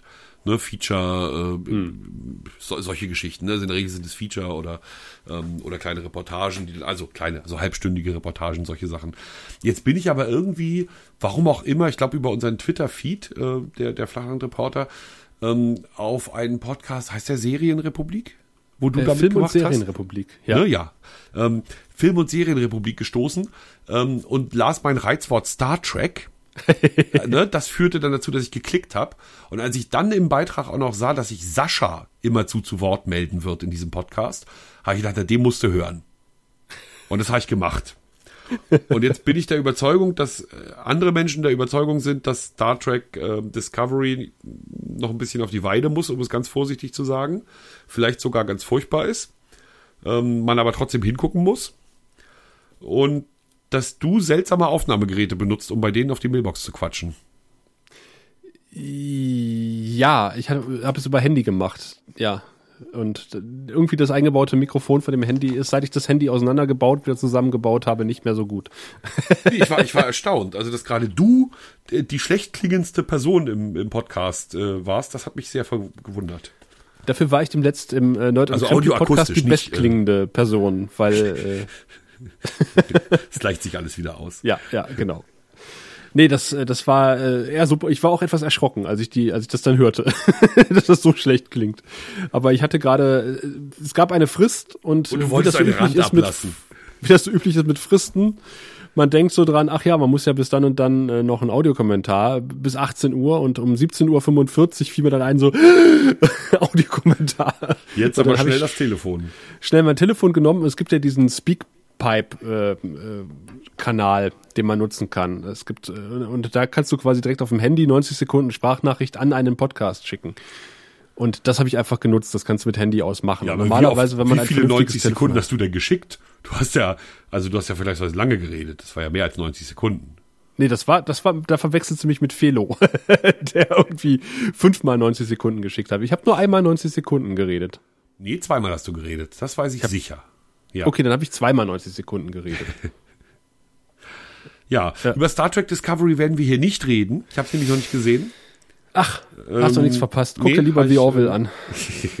Habe ich auch schon gehört, dass man stattdessen das lieber gucken soll. Das soll es aber noch nur auf Englisch geben, ne? Ja, da musst du jemanden haben, der dir die VHS-Kassetten aus den Staaten schickt. Die was? die VHS-Kassetten. Meine Güte. Hast du eigentlich, äh, wir haben es auch verlinkt äh, bei unserem Twitter-Kanal, mitbekommen, dass der Apfelkönig von Guben, der selbsternannte, wieder mal vor Gericht gescheitert ist? ähm, äh, ehrlich gesagt, nein. Aber Das- ich nehme es zur Kenntnis. es wird immer, es wird immer absurder und äh, mittlerweile weiß man auch gar nicht mehr genau, welcher Prozess äh, der vielen, die er da angestrengt hat, es momentan ist, wo er wieder mal verloren hat. Aber äh, er hat jetzt quasi auch ähm, bei seiner Forderung nach Schadensersatz kein Recht bekommen. Also der Gubner Tourismusverein muss ihm keinen Schadensersatz dafür zahlen, wär's dass er eh. nicht Apfelkönig geworden ist oder dafür, dass er nicht bei der nächsten Wahl antreten durfte. Ich bin mir nicht sicher, welche der beiden Klagen das war. Verrückte Geschichte, wirklich verrückte Geschichte. Und das bringt mich ein bisschen zu äh, einem weiteren Fass, was man aufmachen könnte, nämlich äh, Gerichtsreporter. Oh ja, haben wir. Du hast, ihr habt tatsächlich jemanden, der, also wir haben auch einen, der äh, das so als Steckenpferd hat, so die Juristerei, aber im Grunde genommen muss jeder von uns auch mal zu Gericht und ich finde, Genau. Gerichtstermine sind immer sehr speziell. Nee, also wir haben tatsächlich eine feste Crew. Ach, Das okay. sind zwei Leute. Also sinnvollerweise auch Fernseh und Radio. Ja, Also der eine, der, der eine kann beides und die andere macht nur Radio. Und die haben die Aufgabe, diese ganzen Gerichtstermine im Blick zu behalten. das heißt, du warst noch nie bei einem Gerichtsprozess als Berichterstatter dabei. Doch, war ich schon. Ja. Aber das war, was war denn das? Ähm, nicht für unsere Redaktion. Also, das wird ja bei euch auch so sein. Also, unsere Redaktion ist ja so aufgebaut, dass halt jeder, also wir haben es ja nach Berichtsgebieten geordnet. Ne, jeder hat so sein Berichtsgebiet, um das er sich besonders kümmern soll. Und dann gibt's eben noch ähm, einen Schwerpunkt. Und das ist, ist eben Gericht. Da muss eben irgendjemand ran. Und da haben wir einfach zwei äh, für Ach, verpflichtet. Okay. Nee, das haben wir gar nicht. Bei uns Das können wir ja auch eigentlich nicht. Gericht. Genau. Ja, hätte, wer dürfte bei uns natürlich auch. Ist überhaupt keine Frage. Ähm, zumal ja, also das machen, also unser Chef ist ja clever. Er dürfte uns ja nicht anweisen, irgendwas so und so und so in der Redaktion zu tun. Denn wir sind ja freie Mitarbeiter. Ne? Das heißt, er kann uns immer nur ein Angebot machen und wir können darauf eingehen. Und entsprechend sorgt er dafür oder er hofft immer darauf, dass wir uns so ein bisschen selbst organisieren. Ähm, hält aber freundlich die Hand drüber, sagen wir so, ne? damit das auch alles in seinem Sinne passiert. Aber Gerichtstermine sind immer sehr spaßig, weil man ja, äh, das, das, das wisst ihr ja, liebe Hörenden, äh, auch, äh, dass man bei Gericht in, in Deutschland immer noch ähm, Kamera und Mikrofon ausmachen soll und muss. Das heißt, äh, man, man darf, bis sich das Gericht äh, wieder hinsetzt, nachdem es reingekommen ist, äh, darf man filmen und dann muss man ausmachen und dann sitzt man bei Gericht und unser Gerichtssaal im Landgericht hat eine ganz, ganz, ganz beschissene Akustik. und du verstehst da kein Wort. Du sitzt in der ersten Reihe und gerade wenn du so Angeklagte hast, die, die so ein bisschen in ihr nicht fahrenden Bart hineinnuscheln, wird das echt anstrengend. Und dann sitzt du teilweise geschlagene fünf Stunden im Gerichtssaal und, und pinst mit, was die Leute sagen. Und dann überhaupt nichts. Am Nachmittag ein Studiogespräch irgendwie äh, äh, zu machen. Und, oh, super, echt, 42 Euro verdient. Man muss echt zuhören und äh, nee, also es ist schon ein bisschen besser bezahlt bei uns. Und ähm, das, das ist das ist echt spaßig. Also das äh, und vor allen Dingen, wenn du so sowas hast wie ähm, Autoschieberprozesse mit, mit rumänischen oder polnischen Angeklagten. Es ist ähm, teilweise Klischee, teilweise nicht. Teilweise bestätigt sich sowas ja auch. Ganz kurz, Und Entschuldigung, wir können es ja vielleicht rausschneiden. Das bleibt alles drin. Ich bin krank in Wahrheit. Also auch noch. Weiter. Danke. Autoschieberprozesse. Besonders schwierig. Mit drei Angeklagten, mit jeweils einem Dolmetscher. du wirst wahnsinnig, wenn du da sitzt. Das ist echt absurd. Und es ist halt viel mit Warterei. Du weißt auch, dass auch äh, im, Vorfeld nie so richtig was passiert. Also wenn du irgendwelche oh, ja. gefuchsten äh, Juristen dort sitzen hast, die haben es natürlich auch drauf, so einen Prozess entweder in die Länge zu ziehen oder halt äh, ganz schnell zu beenden, weil dann kommt halt ein Befangenheitsantrag oder es muss halt noch ein Zeuge geladen werden und dann sagt der Richter, okay, äh, die Sitzung wird vertagt. Und dann denkst du so, Scheiße, dein Beitrag. Was machst du denn jetzt? das ist echt immer so eine Wundertüte, ein Prozess. Ja, wobei da natürlich unsere Chefs, also Gott sei Dank ja über die Zeit durchaus lernfähig waren und immer kapiert haben, okay, du bietest an mit, in Klammern, voraussichtlich Urteil. Ja. Aber das Wort voraussichtlich sollte man zur Kenntnis nehmen. Richtig. Richter das machen nämlich, was sie wollen ihre eigene. Ja, und, und die Anwälte natürlich auch. Ne? Manchmal machen die Richter es auch richtig, äh, so wie jetzt. Da ist einer angeklagt worden und äh, war auch großer Prozesseröffnung, also spektakulärer Prozess. Und äh, auch nicht öffentlich, weil der Angeklagte unter 17 war, damals oder 17 Jahre war damals. Und ähm, der Prozess wurde aber sofort abgesagt, weil die Ladung, er war zwar da, aber die Ladung hat ihn zu spät erreicht. Gericht sagt, ist rechtzeitig rausgegangen, aber die JVA hat es irgendwie verschusselt ja. ihm das rechtzeitig zu mhm. geben und dann hätte er von vornherein einen Verfahrensfehler gehabt und äh, da blieb dem Gerichts nicht, obwohl alle Beteiligten da waren, nichts anderes übrig, äh, als zu sagen, okay, wir lösen das heute hier auf und es ergeht nochmal eine förmliche, rechtskräftige Einladung und wir treffen uns alle in zwei Wochen wieder. ja, klar. Aber hey, das heißt, heißt Rechtsstaat und das finde ich, bla, Rechtsstaat und das finde ich ziemlich prima. Ja, ja, das also, stimmt. Dass, dass es Regeln gibt und dass die für alle gleich sind und dass man die auch einhalten muss. Das finde ich eigentlich, also wieder für Berichterstatter frustrierend, aber ansonsten eigentlich ziemlich cool. Immer ganz beliebt, da Praktikanten mit reinzunehmen, weil die 15-Jährigen, die langweilen sich dann zu Tode. Die wollen nie wieder Journalist werden. Ja, richtig. Ich habe äh, noch eine relativ hübsche Geschichte gemacht, die allerdings sich extrem schwer bebildern ließ. Ähm, Erzähle ich gleich warum. Geschichte dahinter ist, ähm, Goldberg, schon wieder Goldberg. Ähm, mit dem Goldberg immer. Ja, ich muss immer an Schnaps jetzt. denken, wenn ja ich Goldberg ja, höre. Nee, das ist ja Goldbrand. Ähm, das ist ja mein, mein Berichtsgebiet. Ne? Da, da war jetzt halt gerade was. Ähm, unter anderem wurde ich neulich vom, vom Amt Goldberg-Mildenitz, dem zuständigen Amt, äh, angefragt, ob ich nicht Lust hätte, an einer Journalistenreise teilzunehmen.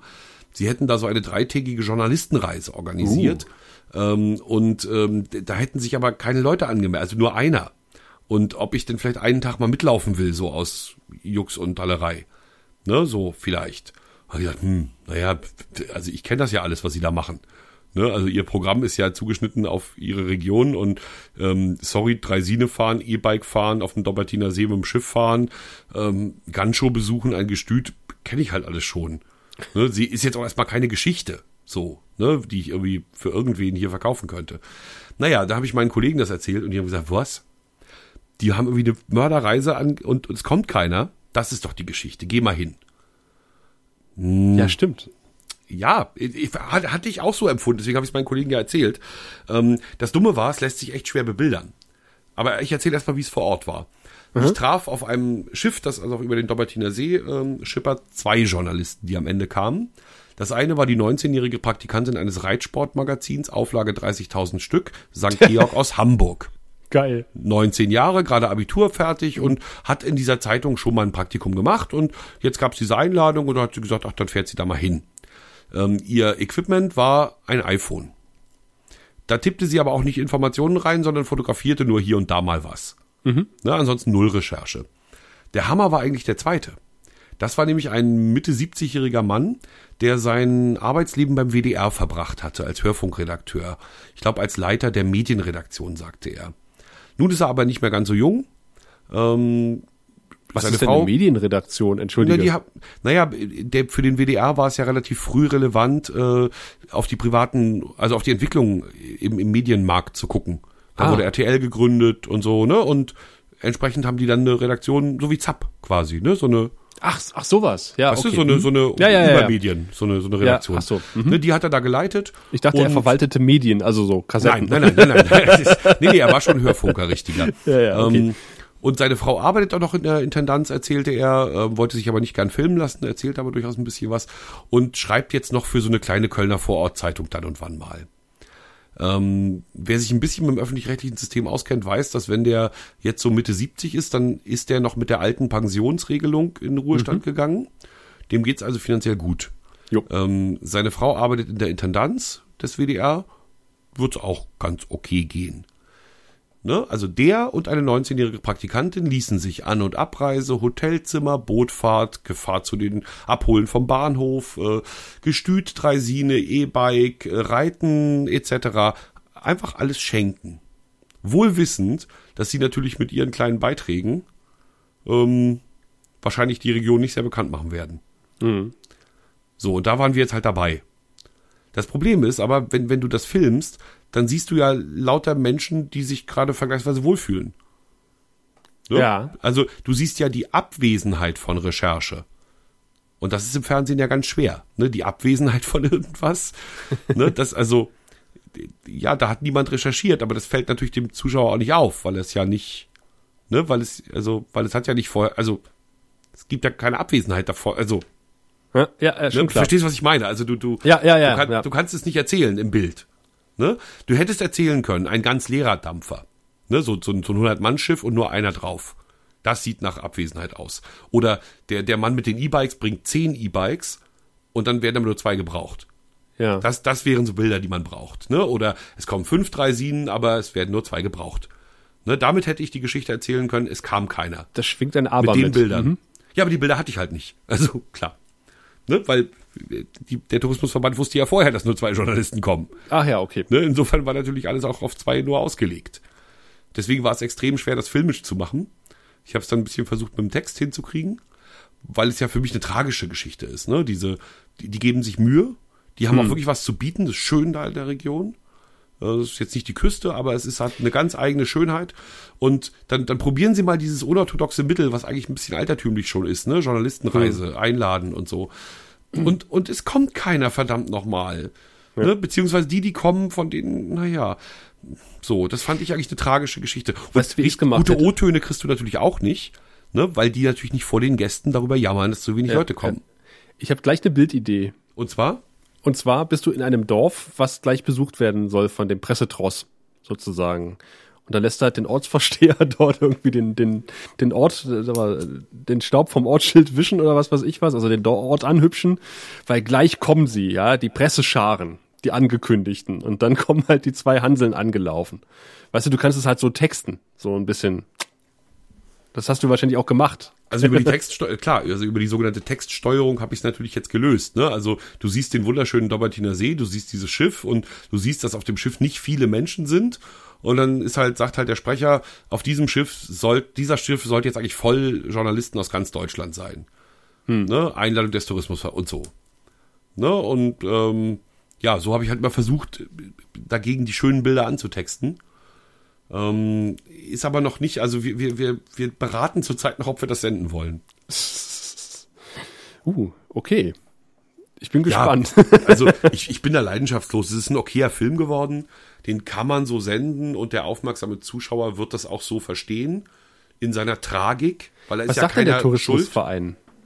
Du hast ja auch den Ver Tourismusverein interviewt wahrscheinlich. Na, der sagt in einem O-Ton, Goldberg hat's nötig. Und der sagt im anderen O-Ton, wir haben das tollste Programm von der Welt zusammengestellt. Die beiden konnten hier erleben, was alles gut und teuer und wichtig hier in der Region ist. Aber du hast die doch bestimmt auch gefragt, warum, was sie denken, warum keiner kommt, wenn ihr Programm so geil ist. Da waren sie eben sehr höflich. Ja. Es gibt keinen Ton, der irgendwie benutzbar wäre als, oh, wir sind traurig, dass nur zwei gekommen sind. Ja, das ist schon irgendwie klar. das ist sowas nicht. Ja, auch schon vor den Gästen. Weißt du, dazu hätte man halt die noch mal irgendwie. Also Ja, ja. Mein, mein Cutter hatte die richtige Idee. Mein, mein Cutter meinte, das wären halt drei Drehtage gewesen, zwei Drehtage Vorbereitungen, Ja. wie viel Mühe die sich machen, wen die alles abtelefonieren, was die alles in Gang setzen, ne? Und dann, Ja. Dann funktioniert es mit den Zweien. Da hast du nämlich eine Fallhöhe geschaffen. Genau. Dann hast das meinte, das ist ja das, was ich meinte auch vorhin. Genau. Genau, also ja, genau, eine, also man hätte eine Fallhöhe schaffen müssen, aber Ja. naja, diese Fallhöhe war natürlich beim Dampferfahren, beim E-Bike-Fahren und beim Dreisidefahren nicht zu schaffen. Ja. Ja, stimmt.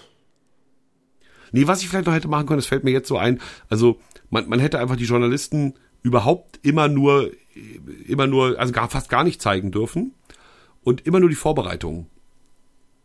Das wäre gegangen.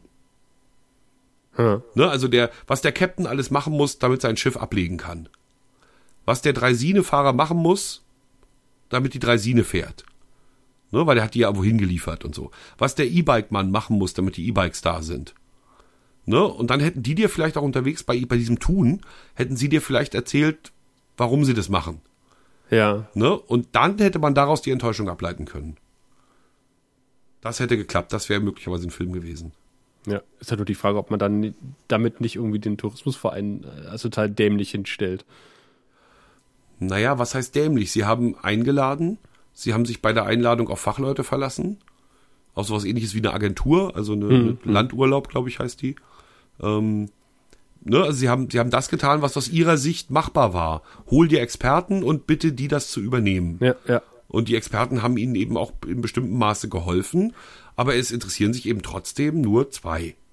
Ja, ich- meine, was dann vielleicht kleben bleibt, ist so viel Aufwand für zwei Hanseln, aber, da- Ja, aber klar. nicht, Das aber nicht halt Tragik. irgendwie, dass man denkt so, äh, dass man irgendwie sagt, äh, da kommen nur zwei Hanseln und, äh, sondern warum sagen sie das nicht ab, wenn nur zwei Hanseln kommen? Also, dass man eher so sagt, dass ist- die Häme in die falsche Richtung geht sozusagen. Also das ist das ist der zweite Punkt, das äh, natürlich genau stimmt, das muss man natürlich noch stark machen.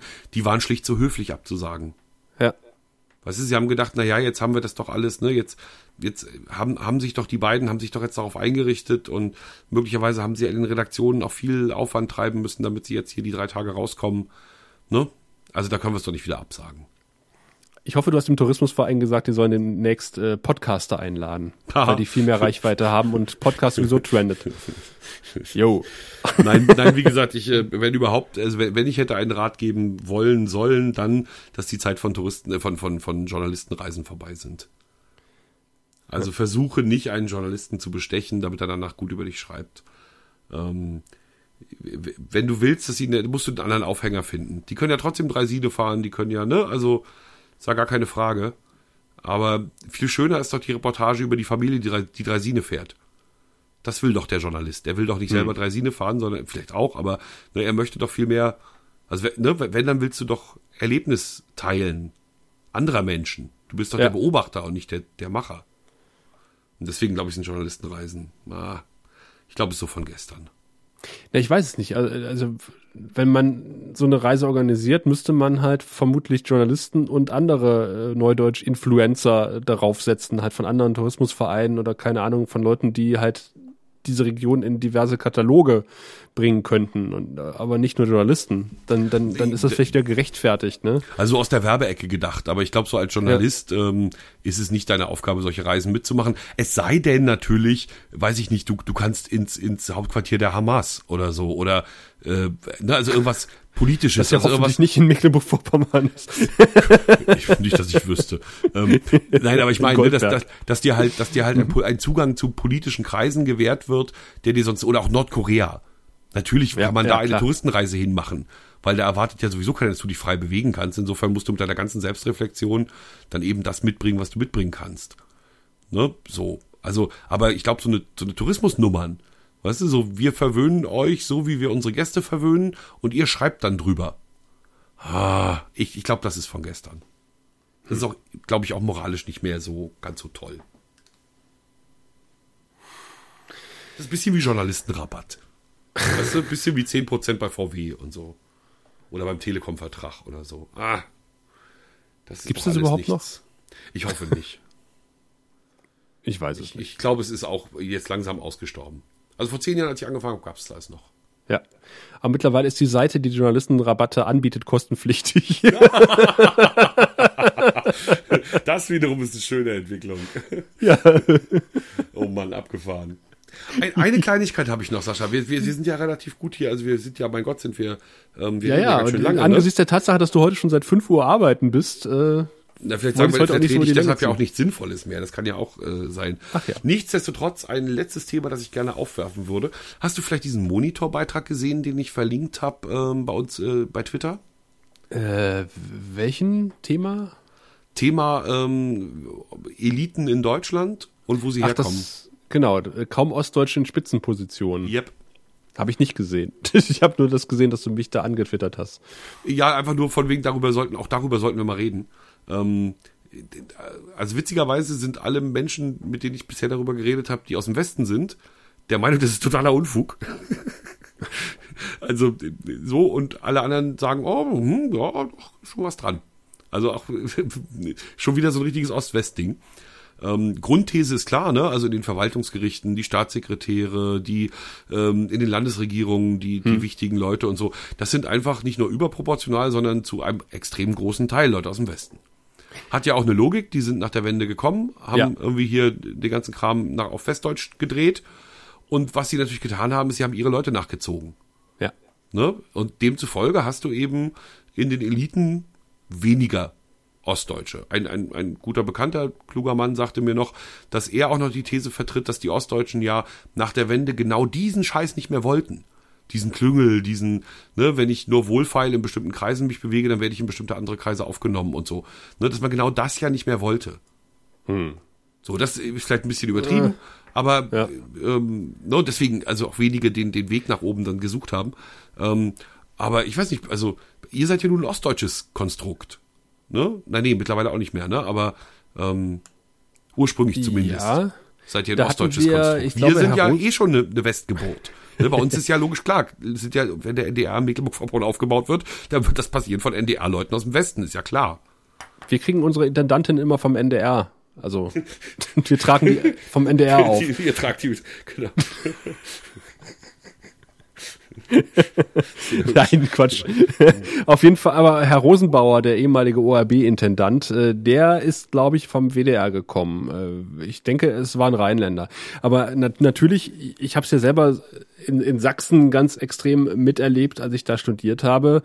Wenn du halt in, sag mal, ab der mittleren Führungsebene hast du Franken und Bayern angetroffen. Und zwar fast ausschließlich.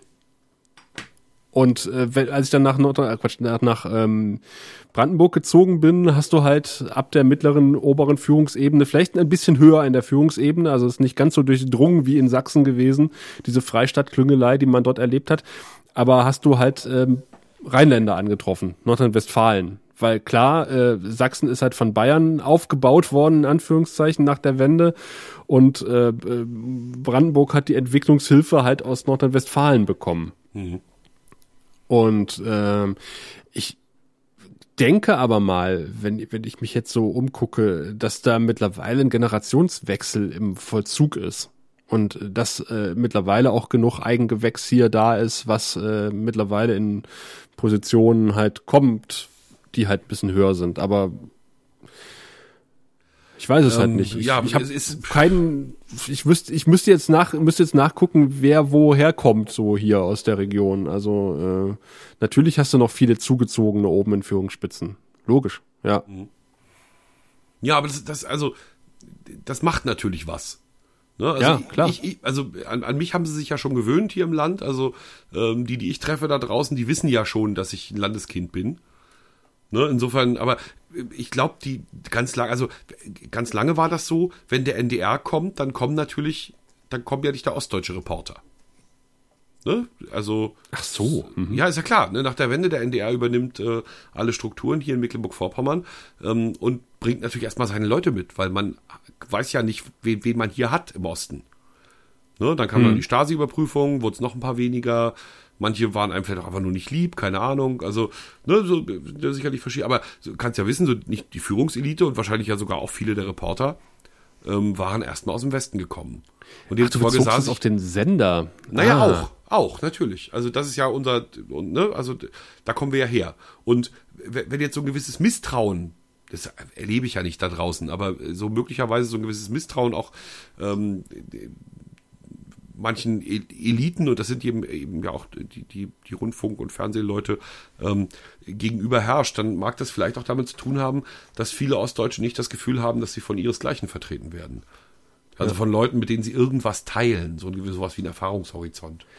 Also das kann ich so nicht nachvollziehen äh, oder, oder hier nicht bestätigen jedenfalls. Also die viele der Kolleginnen und Kollegen, mit denen ich jetzt zusammenarbeite, die, äh, die machen das schon seit Jahrzehnten sozusagen. Oder sind halt äh, aus der Region nachge Und- nachgekommen. also Aber eure, eure, eure Mittel, Mittelbau, Oberbau? Wahrscheinlich auch äh, gemischt, oder wie? sehr gemischt. Also ich weiß, dass äh, einer der Chefredakteure, der kommt definitiv aus Brandenburg.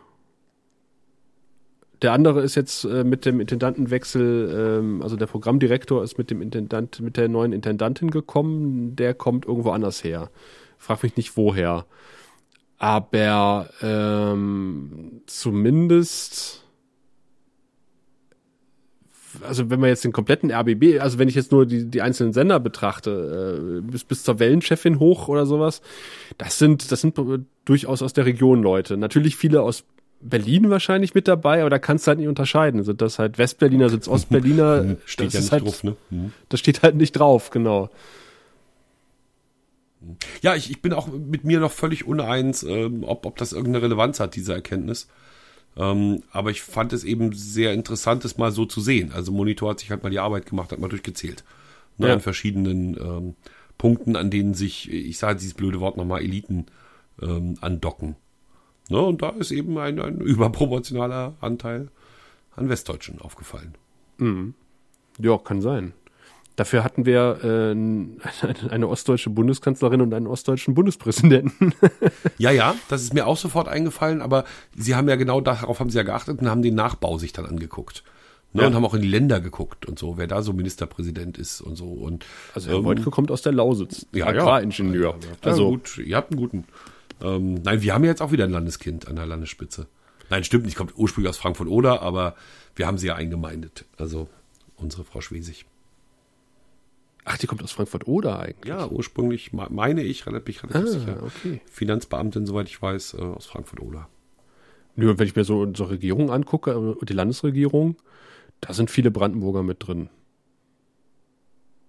Naja, Also, wir, wir haben jetzt unsere, unsere neue Bildungsministerin haben wir irgendwo aus Hamburg oder so Schleswig-Holstein weggekauft. Man, man müsste den, den, den ähm, Beitrag sich halt nochmal angucken, worauf sie sich jetzt gestürzt haben. Ne? Aber Ja. es war eben auch gerade in der Bundesregierung, Staatssekretäre, glaube ich, waren es dort. Ähm, da ist eben tatsächlich der, der Anteil dann marginal. Hm. Wie gesagt, ich weiß noch nicht, was es bedeutet. Also da ist ja auch was, äh, ist ja auch vielleicht eine Denksportaufgabe, die wir. Also, ähm, also ich finde, die Mischung mitgeben. macht's einfach, so wie bei uns. Ne? Also ich meine, du, du kannst natürlich äh, eine gewisse Perspektive mit einbringen, die du halt äh, einfach durch deine Sozialisation mitbringst. Und äh, mittlerweile, äh, ich habe, glaube ich, den Punkt überschritten, äh, an dem ich länger im Osten als im Westen mein Leben verbracht habe, äh, kann ich halt viel nachvollziehen. Und ich, ich habe jetzt jetzt halt irgendwie auch an, also, äh, ach, ähm, diese ganze, diese ganze Wendezeitgeschichte so äh, äh, erstmal so realisiert. Also was, was, was man den Leuten hier dann tatsächlich äh, zugemutet hat, auch teilweise. Ne? Also diese ganze Geschichte mit, äh, wir machen eure Betriebe zu und äh, nehmen eure Maschinen mit und alles, was ihr bisher gemacht habt, das ist jetzt für den Arsch, aber eure Maschinen nehmen wir mit. So, und äh, du kannst gucken, dass du ab morgen dir äh, einen neuen Job suchst. Und da wirst du von Maßnahme zu Maßnahme durchgeschleust und keine Ahnung was. Und natürlich macht das was mit den Leuten. Und wenn man ihnen dann halt irgendwen vor die Nase setzt, äh, ja, äh, das ist nicht gerade förderlich sozusagen. Hm. Und da sitzen, glaube ich, einfach Verwundungen bei, bei Generationen, die eben älter sind Ja. als wir, auch deutlich tiefer natürlich. Also, weil, ganz ehrlich, also ich empfinde mich natürlich als Gewinner.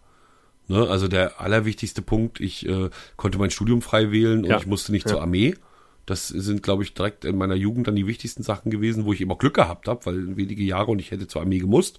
Das musste ich nicht. Das war ein, ein ganz großes Glück. Ich konnte Zivildienst machen. Ich konnte mein Studium frei wählen und musste nicht Lehrer werden, so wie ich es ursprünglich ähm, mal zur EOS äh, angesagt hatte, damit ich zur EOS komme. Ähm, das war schön. Also ich konnte einfach mich wandeln. Ich konnte Unfug machen. Ich konnte faul sein. Ich musste zu keinen Versammlungen. Äh, ich konnte die Welt bereisen. Also klar, also ne, wir sind ja da mehr oder weniger reingeboren, auch wenn wir schon 16, 17 waren zur Wende oder 15. Ja. Ähm, aber wenn ich eben die Generation meiner Eltern angucke, ja, die, die haben schon ordentlich einen mitgekriegt. Weil sie Ja, ja, ja. eben dann doch, ne, meine Eltern sind Baujahr 49, also genauso alt wie die DDR. Ähm, das, das ist schon heftig. Also 89 waren die demzufolge 40 Jahre alt, ne? Ja. Da, da hast du schon dir was aufgebaut. Und wenn das, wie du eben sagst, äh, völlig richtig, plötzlich alles keine Rolle mehr spielt, alles nichts mehr wert ist, so in einer, in einer, in einer globalen Wahrnehmung, in der Wahrnehmung Ja, der ja. Medien etc., dann, ja, das, das sitzt schon tief irgendwie. Das, das war jetzt auch die, die Ultra-Kurz-Version von mir. äh, Ja, ja, klar, aber, von mir ja auch. Also das ist ja. ja, ne, Aber das, äh, und und das ist halt äh, gefühlt nie richtig aufbearbeitet, aufgearbeitet wurde bis heute. Äh, Genau.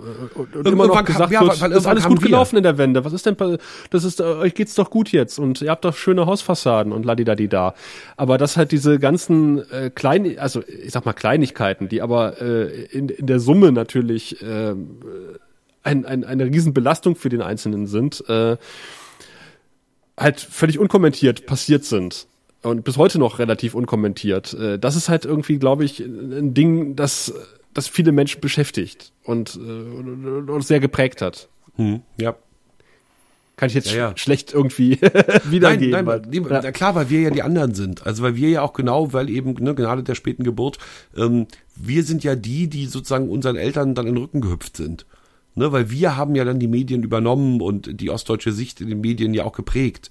Ne, also ja, du jetzt in dem Fall nicht die ostdeutsche. Äh, ne, aber so, also es hat ja dann auch auch eine selbst die eigenen Leute, so je, wenn sie entsprechend jünger waren, haben ja dann gesagt, na ja, wieso ist doch gut? Also ist doch gut gelaufen. Ne, die Ja. konnten zwar immer noch die Verwundungen ihrer Eltern nachvollziehen, aber ja nicht mehr selbst fühlen. So geht's, geht's mir zum Beispiel. Also, ne, wie, wie gesagt, ich kann das durchaus, also ich, ich, ich kann das alles Ja, sehen, aber ich habe das nicht mehr erfahren. ja. Ich habe nur noch selbst selbst die die Erinnerung an an den großen Umbruch an an das Land, das es nicht mehr gibt, sind halt langsam verwaschen. Ne, es ist 27 Jahre her. Ja, ja. Wir haben jetzt im Februar irgendwann den Tag, an dem wir länger ohne Mauer leben als mit Mauer. Ja, Hammer, oder? Echt Ja. Hammer. Schon krass. Apropos Mauer, äh, und mit, äh, dann holen wir uns aus diesem Stimmungstief mal ein bisschen raus, weil ich musste noch mal an dich denken. An, bei einer Mauer, ja? bei einer Mauer, nämlich äh, beim Rügenbrückenlauf, also nach dem Rügenbrückenlauf, beim Shoppen durch die Altstadt von Stralsund äh, stand ich auf einmal vor einem Schild, auf dem stand ähm, Tour äh, oder Einstieg in die Backsteingotik. Und ich stand davor und habe sofort deine Stimme im Kopf, im Hinterkopf gehört. Und dachte, ich staue mir Backsteingotik an und interessiere mich nicht für Baugeschichte. Ein Zitat aus einem Dosenfischer-Song war das. Ah, ja. ja. den ich dann laut pfeifend durch die äh, Stralsunder Altstadt getragen auch habe. schön. Ich habe äh, zu, zu Sachen Song, auch das habe ich getwittert, aber ich will es nochmal kurz erzählen, wie es zusammenhängt. Ähm, meine Tochter ist jetzt in der 12. Klasse der Waldorfschule. Nicht lästern, ein bisschen wundern, ich würde die Geschichte mal irgendwann erzählen, vielleicht, ähm, war, wie sie zur Waldorfschule kam. Auf alle Fälle ist meine Tochter in der Waldorfschule, 12. Klasse, und zur 12. Klasse gehört aber das 12-Klass-Spiel. Das ist also bei allen Waldorfschülern so, dass die in der 8. und in der 12. Klasse Theater spielen. Und da wird dann auch kein Unterricht gemacht. Ne? Da machen die wirklich über Wochen nichts anderes als ein Stück entwickeln und es dann aufführen. Äh, Alice im Wunderland hat sich die Klasse meiner Tochter rausgesucht, hat da unfassbar viel Kraft reingesteckt, wunderschönes Stück geworden. Und kurz vor Schluss stehen da auf einmal, ich sag mal so 20 junge Menschen und singen ein Lied von mir. Ach. Ja. Hat sich meine Tochter bedient bei mir. Aha. Nicht, nicht groß gefragt. Ich glaube, irgendwie beiläufig hat sie irgendwann mal, ne, ob, ob das, wo, wo denn das sei. Das, die, der und der Song, aber ich habe mir jetzt keine Gedanken gemacht, was sie damit will. Ähm, ja, siehe da, sie hat den Text sozusagen ihrem Lehrer gegeben. Die haben dann zusammen so eine Textfassung entwickelt mit der ganzen Klasse. Und da ist mein Song plötzlich drin vorgekommen. Und du hattest Und- das komplett verdrängt und saßt in der Vorstellung und bist zusammengezuckt? Oder? Ja, also die Option, dass, dass sie das Krass. haben wollte, um es dort zu benutzen, bin ich überhaupt Ja, nicht gekommen ja. auf die Idee. Und sie hat, wie gesagt, auch die Klappe gehalten. Und dann war ich so weg. Alter, das hat mich so vom Stuhl gekippt. Oh, das glaube ich. Ne? Dass so Wörter, die du irgendwann mal geschrieben hast, plötzlich in, in so einen, auch so in so einen großen künstlerischen Kontext gestellt werden und, und für junge Leute was bedeuten. Wow, ich bin dahin geschmolzen. Nee, Hammer. Das war großartig. Ach, schön. Ja, Da wer bis ja hier gehört hat, oder? Theateraufführungen meiner Tochter in, in äh, warte mal. Äh, Ja, schreib schnell noch was. müsste ich rechnen, 13 Jahren. Ich Schreib schnell noch was. Ich schreibe ja nur Star Trek Filk Songs. Ich kann ja, ich kann ja nichts anderes Vielleicht ja als doch. Lieder über Star Trek schreiben. Mach was Biografisches. Ach ja, mal gucken. Also ich bin ja froh, dass äh, ich, ich tröste mich ja manchmal in, in trüben Momenten damit, dass äh, irgendwie äh, ich ein, ein Audio technisches Vermächtnis hinterlasse. Nämlich, dass sich irgendwann meine Kinder mal meine ganzen Podcasts anhören und denken so, Gott. Das war aber auch eine Labertasche der Vater, wa? Ja, ja, ja. Mein Gott, hat der geredet am laufenden Band. Ja, das stimmt. Das ist interessant. Ich, also hier, also anders als bei den Liedern, wo ich ja weiß, dass sie, dass sie in, also auf CD gepresst in unzähligen, nee, in unzähligen nicht, aber in einigen Schränken stehen, ähm, ist es mit den Podcasts so, dass ich äh, so ein bisschen denke, ach, das geht doch den Weg, wie, wie auch zwei meiner Blogs bisher, die sind einfach plötzlich weg. So, Kavum, Server abgeschaltet, irgendwas, Podcasts weg und meine Enkel haben nichts zu hören. Nee, ich sag's, ich hab's ja schon mal gesagt und ich sag's ja, äh, ich kann es auch gerne nochmal sagen. Also ohne die Dosenfischer würde es diesen Podcast hier auch nicht geben. Das Dann stimmt. gäb's, würde es überhaupt keinen Podcast aus dem Podcast Imperium geben, weil ähm, ich ohne die Dosenfischer nie angefangen hätte zu podcasten. Und so ergab sich quasi ein Cast, ergab den nächsten. Und äh, kaskadenartig äh, breitete sich das immer weiter aus und ist dieses Netzwerk entstanden. Und und so ja auch dann halt die Flachlandreporter und viele, viele andere Podcasts, die wiederum nur entstanden sind, weil es den Sie reden Podcast gab. Und äh, du kannst mit Fug und Recht behaupten, dass du wahrscheinlich auch einen Großteil der Geocaching-Podcasts äh, mit inspiriert hast. Also äh, da stell mal dein Licht nicht allzu sehr unter den Scheffel. Bevor das hier aushartet, äh, liebe Hörerinnen, liebe Hörer, äh, kann ich euch äh, sagen, dass ich beim nächsten Mal gern darüber erzähle, wie ich mit Annette Renneberg über Elena Ferrante diskutiert habe. Gern mal googeln, Annette Renneberg und Elena Ferrante. Ähm, das aber in der nächsten Sendung. Für heute war es mir eine ganz große Freude, lieber Sascha. In Ja, einem Monat spätestens hören wir uns wieder. So machen wir das. Und dann ist schon fast Weihnachten. Und dann ist schon fast Weihnachten. Sascha, Rinjahauen. Oh ja auch. Bis zum nächsten Mal und äh, soweit das Neueste aus dem Flachland und wir geben zurück an die angeschlossenen Podcatcher.